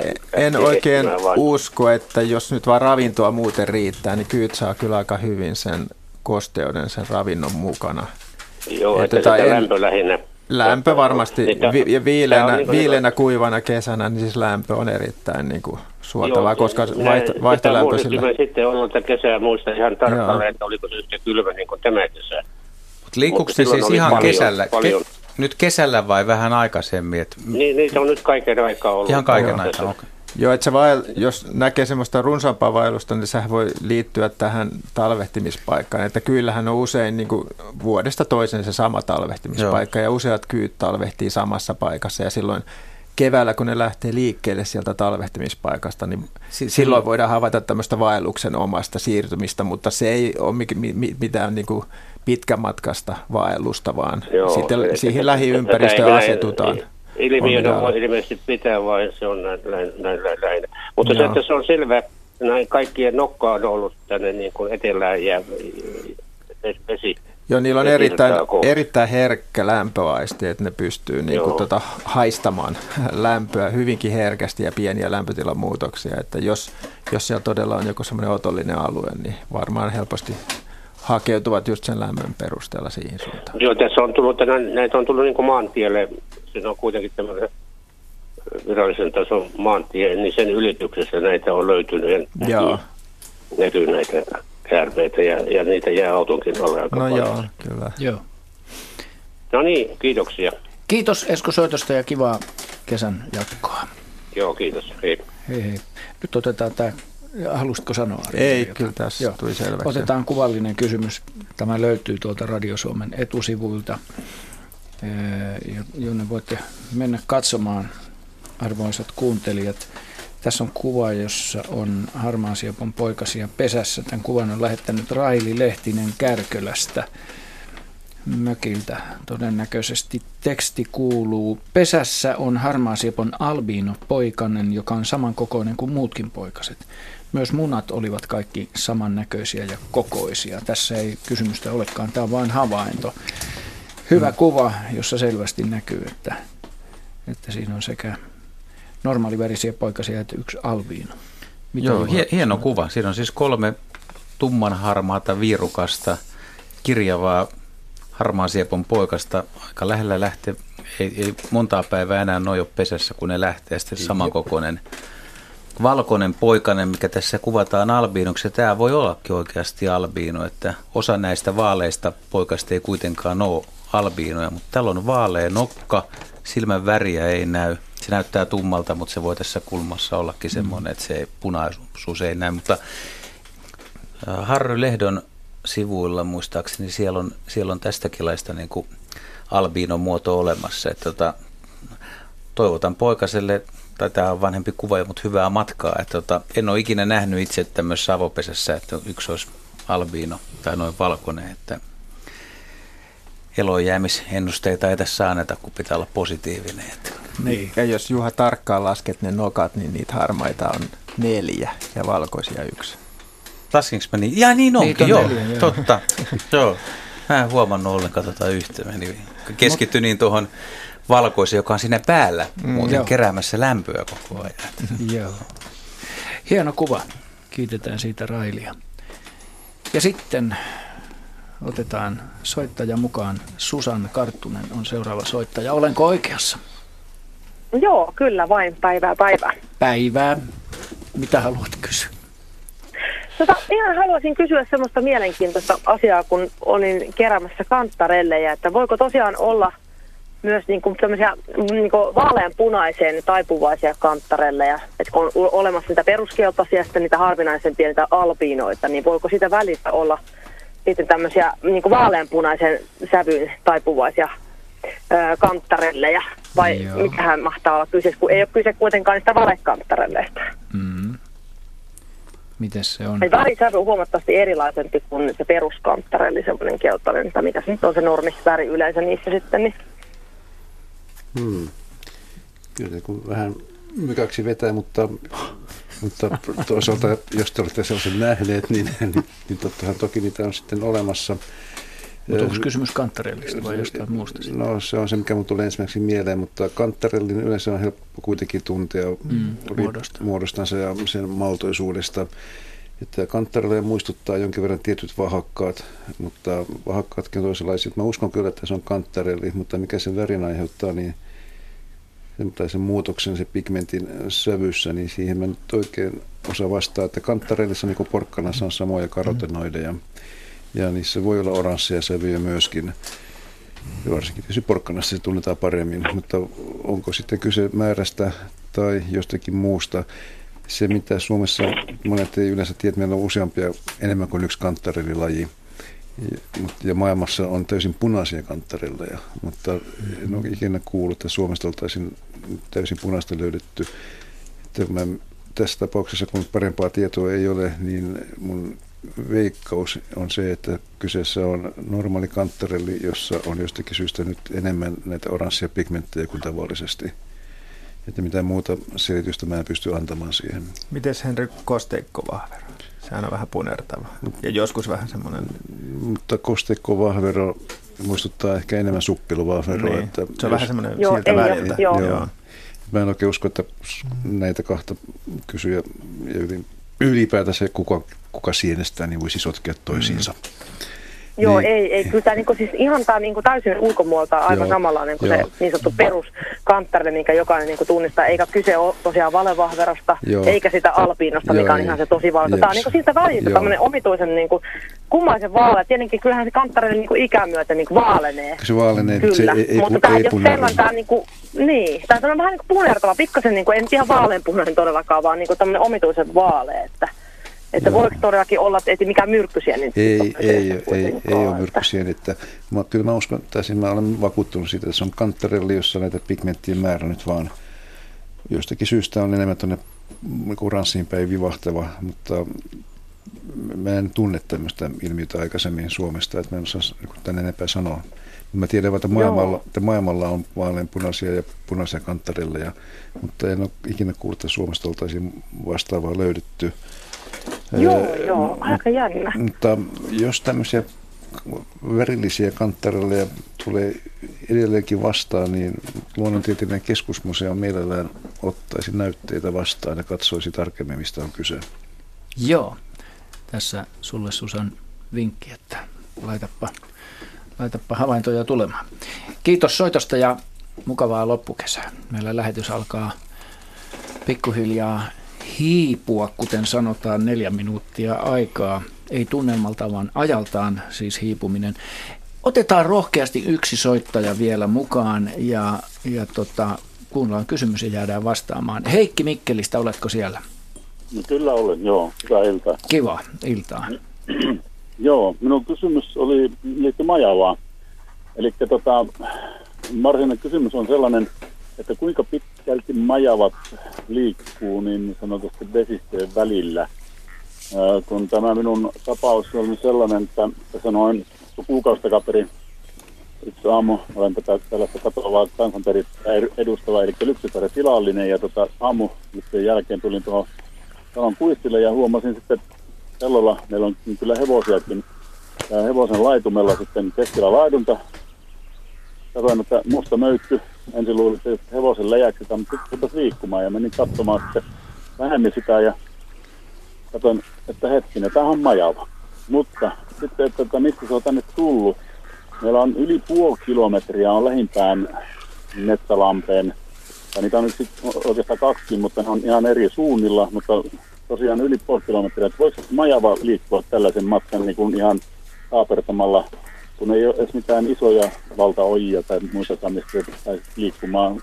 Oli kyllä älyttömän sateinen yö, että on vettä ollut, mutta se on tullut taivaalta. Kiitos Heikki kysymyksestä ja nyt toivotamme sulle jo heti tässä mukavaa loppukesää ja jää kuuntelemaan vastausta. No niin, kiitos. Hei. Hyvä. Hei. No niin, nyt täytyy ottaa tämmöinen pikavastaus. No nyt meillä on 2,5 minuuttia. Joo. Sinä otat pikavastauksesta. Majava liikkuu ani harvoin maata pitkin, ja jos se tulee maalle, niin se ei 50-100 metriä kauemmas yleensä halua sinne. Se on niin kömpelö ja hidas, että se on majavalle vaarallista ja epämiellyttävää liikkua kaukana vesistössä. Tavallisesti majavan kyllä jos sen tapaa maalta, niin se on aivan siinä vesistön lähimaastossa. Mutta tietenkin voidaan kuvitella jotain tilanteita, jossa syntyy sitten semmoinen, että vesiä pitkin ei pääsekään enää eteenpäin ja elämä siinä vesistössä on käynyt huonoksi. Ojia pitkin, ojien liepeitä, pakotettuna kyllä. Joo. Mutta ei ole majavalle tyypillistä. Enkä oikein näe, että miksi majava menisi laitumelle. Tosi erikoista. Hyvä. Kiitos vastauksesta, Heidi. Kiitos arvon raatilaiset. Meillä tämä elokuun lähetys tässä loppuu.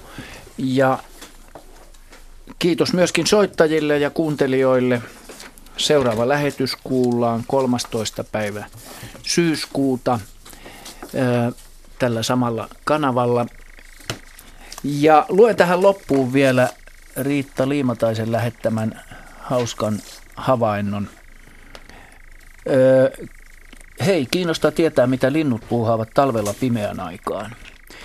Tästä on 2 vuotta aikaa, kun olin koiran kanssa iltakävelyllä. En muista tarkkaan, olisiko ollut marraskuuta, kello noin 7:30 ja aivan hipihiljainen raitti, kun yhtäkkiä kuului pimeästä sireenipensasta helvetillinen naurun käkätys ja pienen pyrähdyksen ja nitrojen etsimisen jälkeen ymmärsin, että kyse oli harakoista. Siis pitävätkö ne jotain bakkanaaleja, kun ei ainakaan uni tuntunut maistuvan. Hauskaa oli jälkeenpäin, kun säikähdyksestäni selvisi. Näin siis Riitta Liimatainen ja pakkanaalithan siellä oli meneillään. Kiitoksia kuuntelijoille ja mukavaa loppukesää. Hei hei.